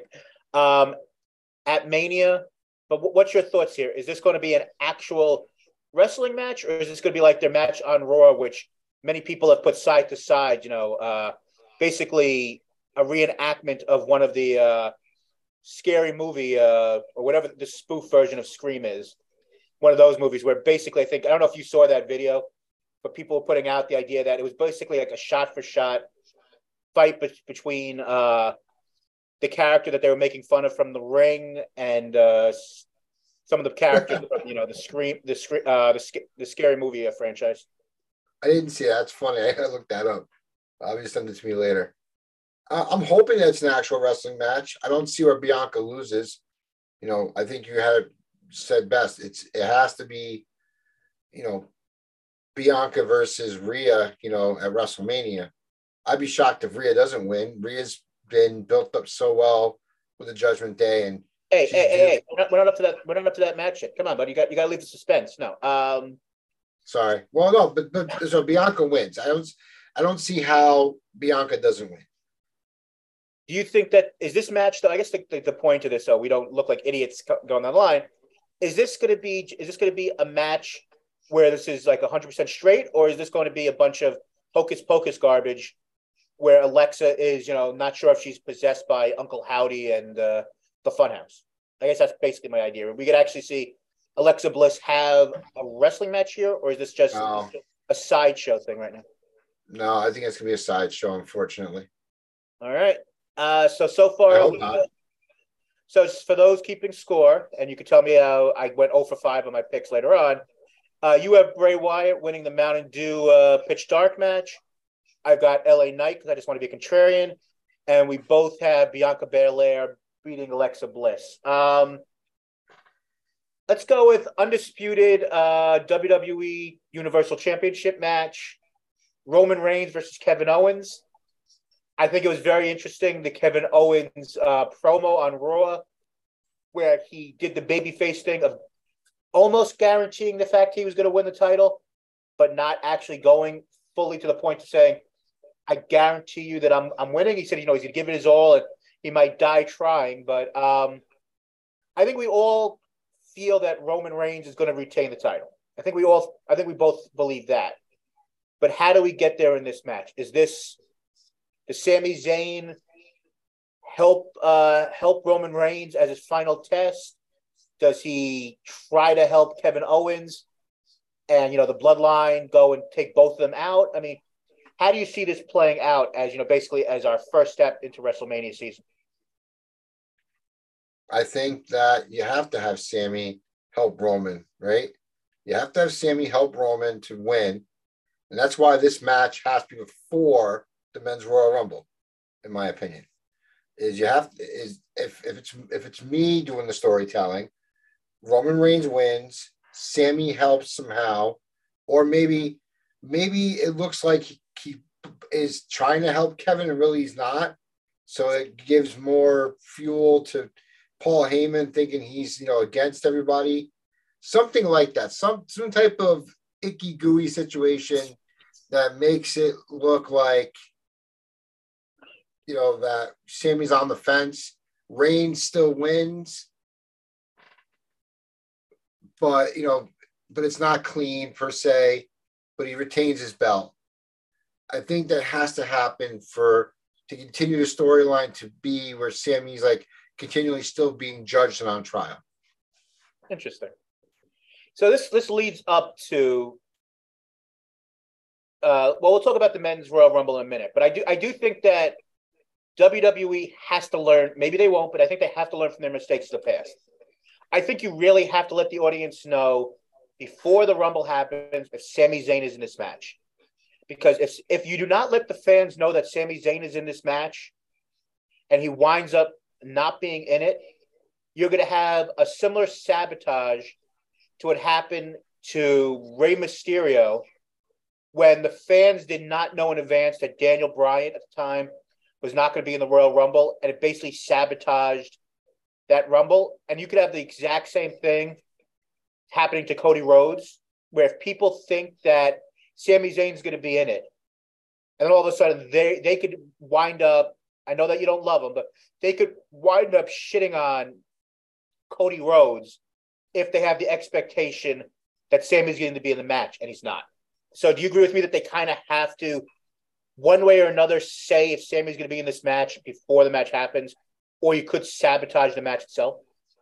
You're saying that he has to be in the Royal Rumble before he. You're saying that Sami has to be a participant in the Royal Rumble, correct? I'm saying that the WWE, they have to tell the fans that he's either in this match or not in this match beforehand. Because, like I said, if you remember, this is what five, I, like four or five years ago. You had the whole entire thing with Daniel Bryan wasn't in the Rumble. I guess it's what WrestleMania 30 or something like that. When you had the whole entire yes movement and everything, the fans wanted you know Daniel to win so much that it basically sabotaged the Dave Batista winning the Rumble, where the idea that he wasn't even in it, they basically, you know, when you know, when Rey Mysterio came out at 30, they booed Rey Mysterio. Not because they didn't like Rey Mysterio, but but they wanted Daniel Bryan to be part of it. And I think you could have a very similar reaction to a Cody win or a Seth Rollins win if they don't know in advance that Sami's not even in the match. You know, if if they know, I think Sami will be in the match, and I think there is a chance. I still think Cody wins, but I think there is a legitimate chance that Sami is so over that maybe they come to the realization that he's good, he's the guy, even for just a moment. But if he's not going to be, I know I'm like kind of saying things in circles here, so I do apologize. But I think that it's the WWE could be kicking themselves in the, in their own ass if they ha- if Sami is not in the match. The, but the fans don't know that. No, I agree. I think it has to be announced somewhere that he's going to participate in the Royal Rumble. Uh, you know, because it, and, and again, that Royal Rumble match has to be after the Universal Championship match for it to play out the way you want it to play out.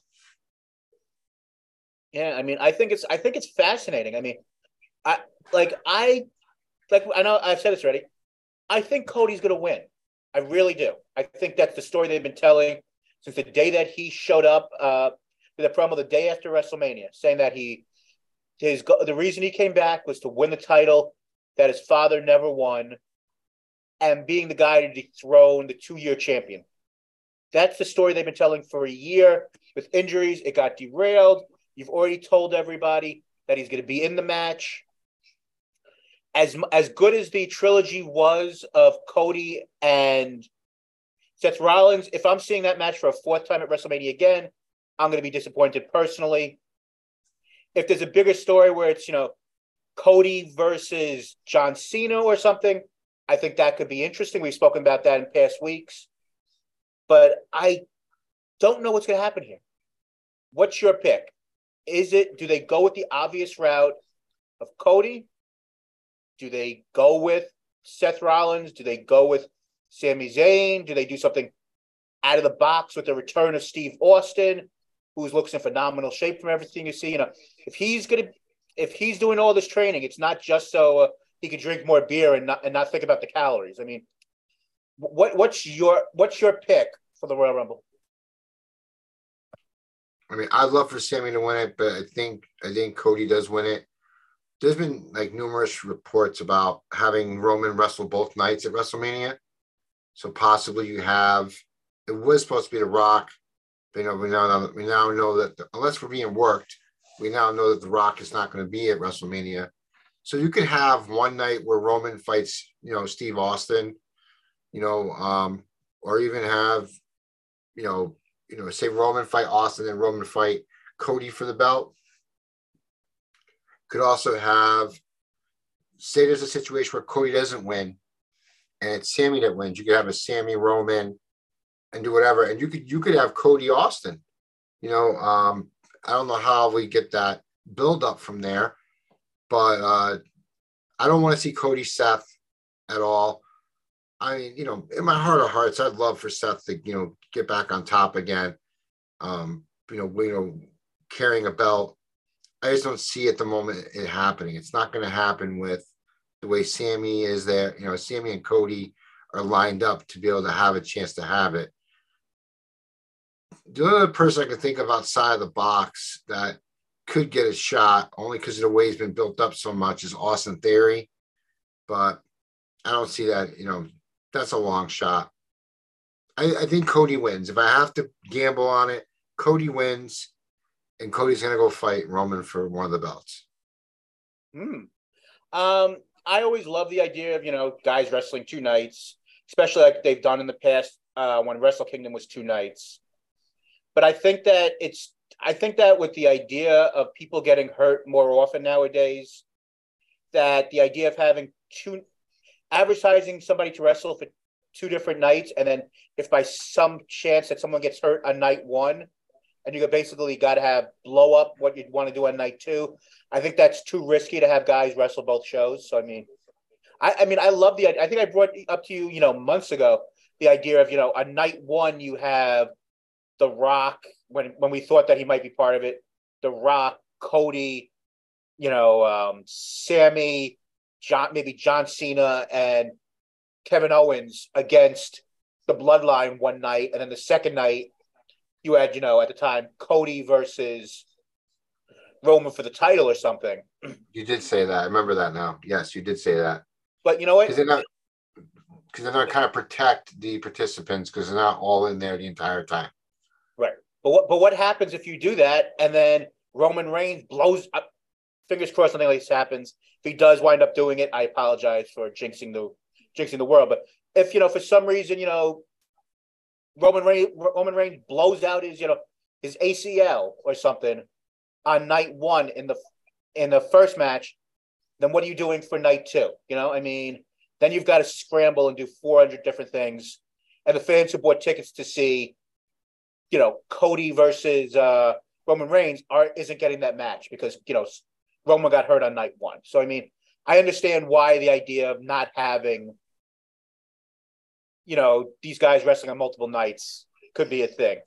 So right now we've got 15 guys who have been uh, have entered the Royal Rumble so far. I'm sure we'll get a couple of more on SmackDown. Right now we've got Cody, Kofi, Ricochet, Bobby Lashley, Seth Rollins. I'm not gonna say every time I say his name is moniker. Screw all that.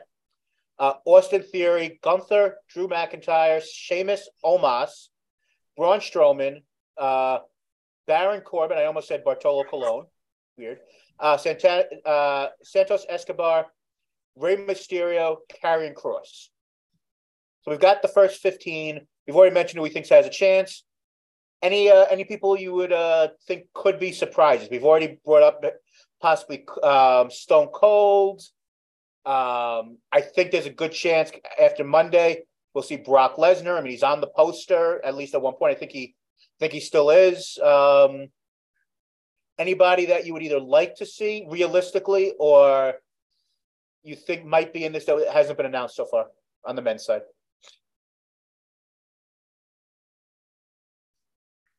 Nothing I can think of. Nothing that comes to mind. I really don't want to see a bunch of old timers. You know, I, I, I, don't know. I, I know once in a while they do that as fillers, but I kind of think we're kind of past that at this point. You know, I try and think who else they could, you know, who else would be entering. Um, you think so? You think Cena's gonna? You think Cena's gonna enter? I mean, I guess he could. I mean, setting up his wrestling, possibly maybe setting up a WrestleMania match with Theory because that's been a you know a rumor. I mean, I got one. I, mean, I, know, I know neither one of us wants to see it happen because we would like to see this man, you know, sign with uh, the other major North American promotion. But uh, oh, don't tell me Jay White. Damn it! You don't even let me get my punchline out. Damn you. Um, the Switchblade uh, Jay White. I mean, no, no, God, no, no, no. He, even if he has like an AJ Styles run, like AJ had, uh, you know, when he first came in at the Royal Rumble a few years back. I mean, I'm, I'm still mad. I'm still mad that AJ's in WWE. No, I don't need Switchblade over there too. Like, please, no, no, no, no, no. I think no. you need therapy. Uh, I do. I do need therapy. Um, I guess is um is uh Hikuleo and um Tama Tonga's contracts up yet? Um, they might be, and I know that they they have the uh the Jay White versus Hikuleo match. You know, I believe at the beginning of the mid February. So I mean, yeah. I mean, so I can see you know something like that. I mean, you had last year in the women's match, you had Mickie James. So I mean, could we maybe see you know a Josh Alexander or you know a Sammy Sami Callihan or a Moose? Do you think we Moose Moose? Do you think we could see somebody maybe from Impact again? I mean, do we see like you know? I know that Matt Cardona That I read this you know in passing, so I didn't even know this until I read this. But um, can we see like a Matt Cardona return, aka you know Zack Ryder? I know he has a a match with you know everybody's favorite champion Tyrus, you know, uh, at an upcoming show. But I mean, I don't think anybody would even knows that match is happening. Could we, you know, could we see like a return of a Matt Cardona? That's been rumored.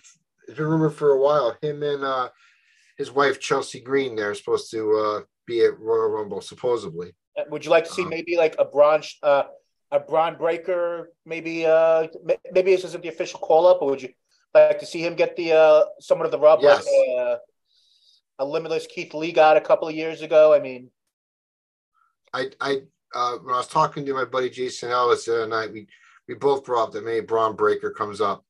Um, so that's a possibility for sure. I, I, wouldn't mind seeing that. I think he's ready. I think he's ready to come up. Maybe even maybe uh, uh what's his name? Our boy there in NXT, uh, uh Carlos Hayes, uh, uh, Carlos Hayes. with- Oh, uh, Carmelo Hayes. Sorry, Carmelo Hayes. I mean, maybe he comes up. Even, even if it's just for the Rumble, just to be a filler.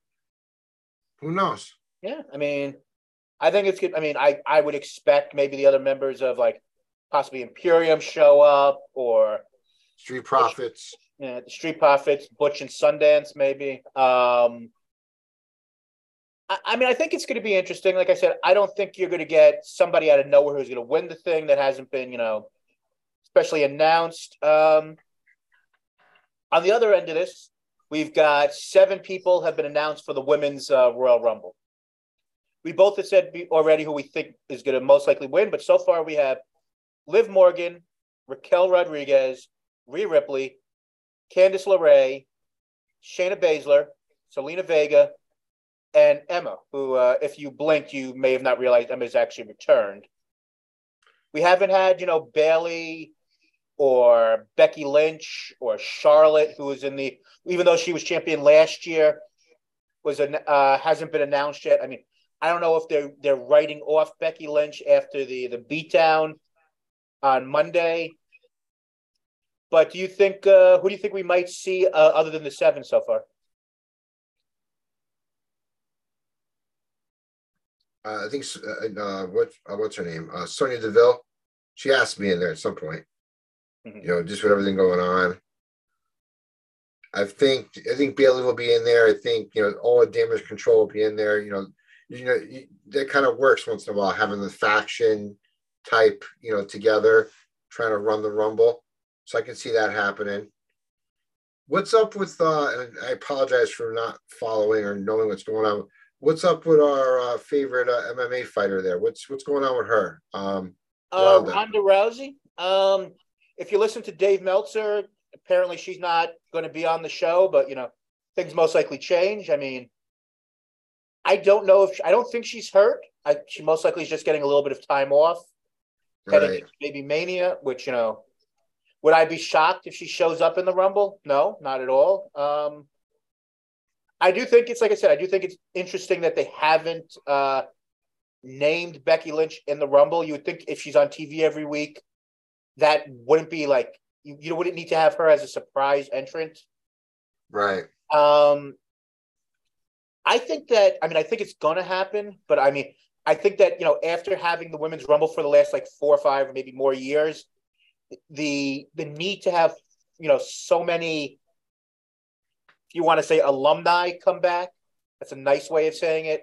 Like, do we still need Trish Stratus and Lita in this match every year? I mean, they're nice pops, but I mean, I mean, are we going to have you know twelve members of the NXT uh, women's division come in? I mean, I think Well, uh, Natty's. I think Natty's hurt. I mean, I think the big one that I don't think she has any chance of winning, but I think the big person I think people are waiting to find out is Naomi. If uh, she's a surprise Right. entrant. Everything you read and hear is the fact that nobody knows for sure if she's officially, you know, is back or not. But everybody expect that she's gonna gonna be back. I also thought about uh, Beth Phoenix and Edge. I mean, Edge obviously in the men's Royal Rumble, but you know those two could come back in an alumni situation. Mhm. You know, not saying either one of them win it per se, but just come in as a filler for the night type thing. I mean, could definitely do that. Would, would you like to see Mickie James again in the in the Rumble? I'll love to see Mickie James any chance I can see Mickie James. So And- yes, and we will stop that at that before we get canceled. um, and uh, I'm going to say this for Harry. I love my wife. I love my wife. I love my wife. I do Um, love my wife, but she doesn't love Mickie James too. So but you know, I, I do wonder. I mean, there, there were rumors a few months back that you know maybe like a Kairi Sane couldn't couldn't come back for a one-off. You know, because of the somewhat of the, relationship they've put together with you know New Japan and other other you know outlets. I, oh, for the men, as much as we know he could barely move anymore, he's he's on the never-ending retirement tour. Do you think we see? Could we possibly see the Great Muta in uh, the Royal Rumble for you know thirty seconds? I guess you could. Uh, also, I believe I read somewhere that uh, Naito is uh, a free agent right now, so maybe you can see Naito come just for one night. Not that he'd do anything important. Important. I know his you know his knees and everything are shot and back and all that, but Naito supposedly doesn't have a contract right now. So, yeah, I mean, I, I read that you know earlier in the week. So, yeah, Sean will be proud of me. I'm catching up on all my New Japan stuff, so I actually know what I'm talking about now. So I can't talk to Sean next time. But uh, yeah, no, I mean it, it's always interesting. They, they, always throw us some, you know. There's always they throw some curveballs at us, you know. You know, uh, well, we, we we do know there'll be no Santino Marella, you know, this time. You know, him and his you know snake and all that. I mean, I guess he could for one night. He does have it in his claws. I think it's interesting. Like I said, I mean, I think we all expect that the it's either going to be Rhea, Rhea Ripley or most likely Beth, uh, Becky Lynch winning the women's rumble. I think that's what most people would predict. Right. But you know what? Every year, I said this before, it's my favorite favorite show of the year. It's kind of the one. Like I'll be honest, there are still parts of WrestleMania I have not seen, but I have watched. I have watched. I have watched the Royal Rumble in its entirety. As much of a, of a shit show as it was last year, I'm still looking forward. And you know what? If I didn't have work and I if I had extra extra, funds, I would uh think about going to uh Texas, which I've never been to, to see the Royal Rumble. It's my favorite show of the year. I mean, do you think we see a like a, a cameo of Shawn Michaels because we're in San Antonio? No? no? but I do think we might, like I said before, we might see uh, Steve Austin. Yeah, probably seeing Steve Austin. I can see that happening. Yeah, so I, I, mean, I would, I, would love to go to a Royal Rumble at some point. Um, you know, uh, it's it's just it's a very it's just a unique a unique event. You know, it's very unique. You know, Jim Duggan won the first one. You know, Hacksaw. You know, and I'll never forget that night when I saw it. I you know it caught me off guard. So I was always a fan ever since. So um, I'm looking forward to it. But I do think your boy your boy Cody wins. That's right, my boy, uh, my boy Cody Rhodes. Uh,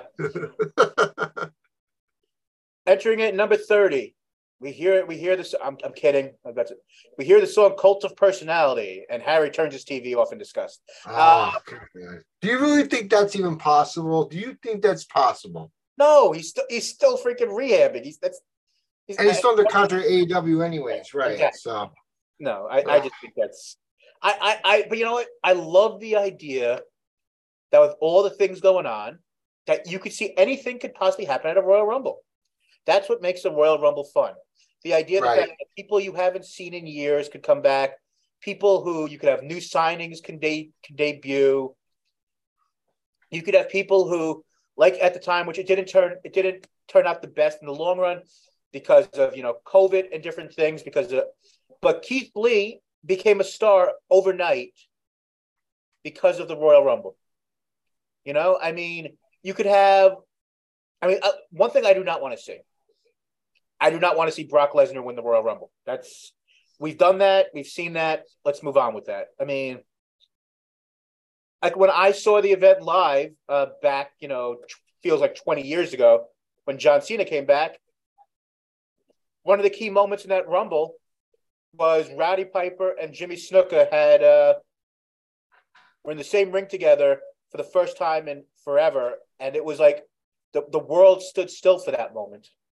It's one of those moments that you sit there and you go, "I was there for that," you know. And could could the Royal Rumble be a disaster? Certain years it is, but overall, it's a hard. I, I feel it is a hard match to screw up. Do you like the idea of as we come to a close here? Do you like the idea that there's only three matches, only sing, three singles matches at this point, and the Rumble matches themselves, or do you want to see uh, like another? Ma- not saying what type of matches, but but do you want to see like another match or two added, or are you good with the uh, the current lineup? No, I'm good with the current lineup. I think the women's Royal Rumble and the men's Royal Rumble will be long enough. So I, I think that the current lineup they have is is fair. My pick, Pat McAfee. Just kidding. Um, oh God, I can see Pat McAfee now that he's done with uh, college football uh, responsibilities. I could see him uh, be a surprise entrant in the Royal Rumble and you know be in there for like a minute or two and have a little fun. Yeah, I can see that. I guess I just don't want him winning it. You know, I don't want no push. No, no, no, I don't see him winning. Um, but I think we had another really interesting show. I think that every week uh, you're getting a little bit more comfortable, which I'm I'm proud to take all the credit for because you know that's what I do. I take credit for other people's successes and and wash away all my failures as a result. Um, I guess the, the last thing to just let people know if you're in the Chicago area, uh, Impact Wrestling will be uh, running quite a few shows this year. Uh, they're going to be running the Impact Spring Slugfest April 28th and 29th at Cicero Stadium, which uh, I saw a show at MLW there. Nice little venue. Uh, you got Chicago Heat. Sounds like a uh, interesting prison film. Uh, July 28th and 29th. Bound for Glory is October 21st, and the Fallout Impact uh, episode is on October 22nd. I've already seen a couple of people in uh, the iHeart Wrestling uh, Facebook page have said that they might be interested in going. So, uh, you know, you always want to spread a little bit of that. Um, what's your thoughts before we get out of here on? Because uh, I know you said you had a chance to watch Impact uh, last week for the first time in quite a long time. What's your thoughts on them taking this uh, big swing of running a couple of shows in the the new apparently the new mecca of wrestling, Chicago? I, I don't blame them for taking the shot at it. I think that they're they're building up some good, you know, characters. They signed Jonathan Gresham a few months back. That was a big deal to me. I think that was really good. Uh, then they got um, Frankie Kazarian back at the night of hard of the pay per view, the Hard to Kill, and then with Mickie, you know, being the champ now, you know, I think that's interest, an interesting take. And then they kind of have Jordynne Grace and her both being a face at the moment. I didn't catch last night's episode, uh, but I did catch last week's, and uh, so it was like you know, Bully came out to kind of like you know try and tell her what to do, and then you know uh, he brought out you know uh, of course I'm forgetting their names, but um, two two other wrestlers to try and rough up Mickie, and then uh, Jordynne Grace came out. I believe it was Tasha Steelz and some yes, yes. Evans. That's who it was. Yes, I just couldn't remember the names, but yes, that's who it was. Uh, so, um, you know, that was interesting. I think the only thing Impact is missing is a is a, a newer heel. All due respect to Bully Ray, but you know, him being the top heel, you know, in a in a promotion that's trying to grow, it's only good for so long. So maybe they groom Jonathan Gresham to be the next heel. I, I don't know. I mean, you know, Josh Alexander is your face at the moment. He's a phenomenal wrestler. So I really like him. Uh, the Joe Joe Henry uh, Hendry, you know, uh, Moose had a great match at Hard to Kill. I think it's a good shot. I think they can do it. They need to keep building their talent. Uh, they got some of the Bullet Club guys there as well. Um, there's Chris Bey and there's one other. Mm-hmm. Uh, so I think it's a good chance. And I think that in Chicago, I mean, I didn't realize Chicago was so huge on wrestling until I met it's Miller and Felipe and all them. You know, Chicago is die hard for wrestling, man. It's, it's just as big as uh, Philadelphia or, or, New York that you know that, that, I've seen. So I think that if you're going to take a chance to leave Atlanta, that's the place to go. And uh, this segment was is called. Harry told me last week that he watched Impact Wrestling, so I put Harry on the spot to talk about Impact Wrestling. Uh, but I did. Yes, and you did a quite a good job there. Um, so as we come to a close, everyone should absolutely check out Harry's uh, Facebook group, uh, Wrestling Purist, and of course the iHeart Wrestling Facebook group and Wrestling Life. And you know what? Uh, we, as you see, we we go onto the each one of these Facebook groups and see what they're talking about and bring them up if we can on the show. I usually go and laugh at them. Harry takes them seriously. So there's the the yin and the yang. Uh, the yin and the yang of it. But um, for all of you out there who uh, have been touched by um, the conversations and the specials and everything else going on with Jay Briscoe, once again, um, in the uh, description for this episode, uh, the go the I, I don't think it's a GoFundMe, but the version of a GoFundMe for uh, Jay Briscoe's family will be in the description. Again, the link. Uh, last time I checked, they were over uh, three hundred thousand dollars that has been raised for the family. Um, we don't get any money from this, of course, but you can go to shopaew.com and uh, get the new Jay Briscoe Reach for the Sky uh, t-shirt, which I believe my partner in crime, Harry, actually picked one up recently. I think I saw that. Yes, I bought it last night. Very cool. Um, and also in the description, I put I will have the link for uh, the ROH um, s- tribute that they uh, they did for uh, Jay Briscoe. Well worth a watch to for either a first time fan or someone who wants to go and just feel uh, a little bit more of the passion and the the importance that Jay Briscoe was. But I think I said this last week, and Harry, I believe as well. If you learn anything from these type of situations, what you can do today, don't wait for tomorrow because you you never know if tomorrow will come. You think that you have years to go and say I love you to someone or to reach out and see how someone's doing, someone who might be in pain or not sure on what they are feeling. And sometimes people don't know how to say they need help. You know, we had recently, I think it was the Amari Miller in NXT, apparently, you know, is taking some time off because she's had some mental health issues as of late. You know, we've had a lot of tragedies in the wrestling industry and just in general in this, you know, in the world. So, not to be preachy, but if you have something you want to say today, don't wait till tomorrow because you never know if it's actually going to be be there. And you know, if you call somebody and say you love them, even if you want to bust their balls like I do to Harry every week, it's good to go and let people know that you care. We miss you, Jay Briscoe. I know I said this last week, but I'm going to say this most likely for a couple of weeks going forward. Top five, dead or alive. Jay Briscoe, you you will be in our memory for quite a while, and I'm glad that Warner Brothers Discovery, for whatever reason why they did it, we'll never know, came to their senses, and we know that he may have not gotten the graphic as of yet, but Mark Briscoe is all elite in our hearts, and hopefully one day in AEW we'll know we see him in ROH.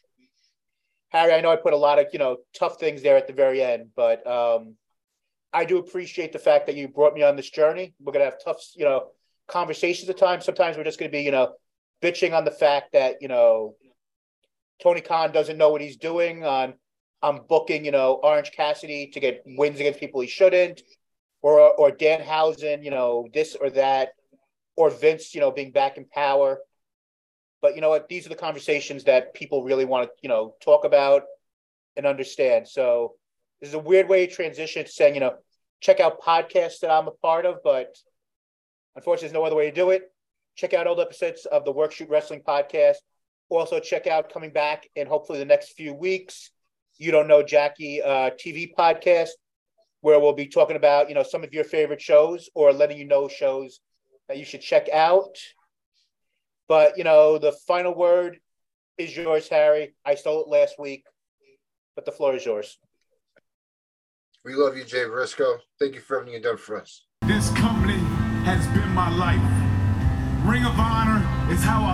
My family. When you walk down that dark alley, brother, you want to know who's got your back. And I'm telling you, that's family. That's family.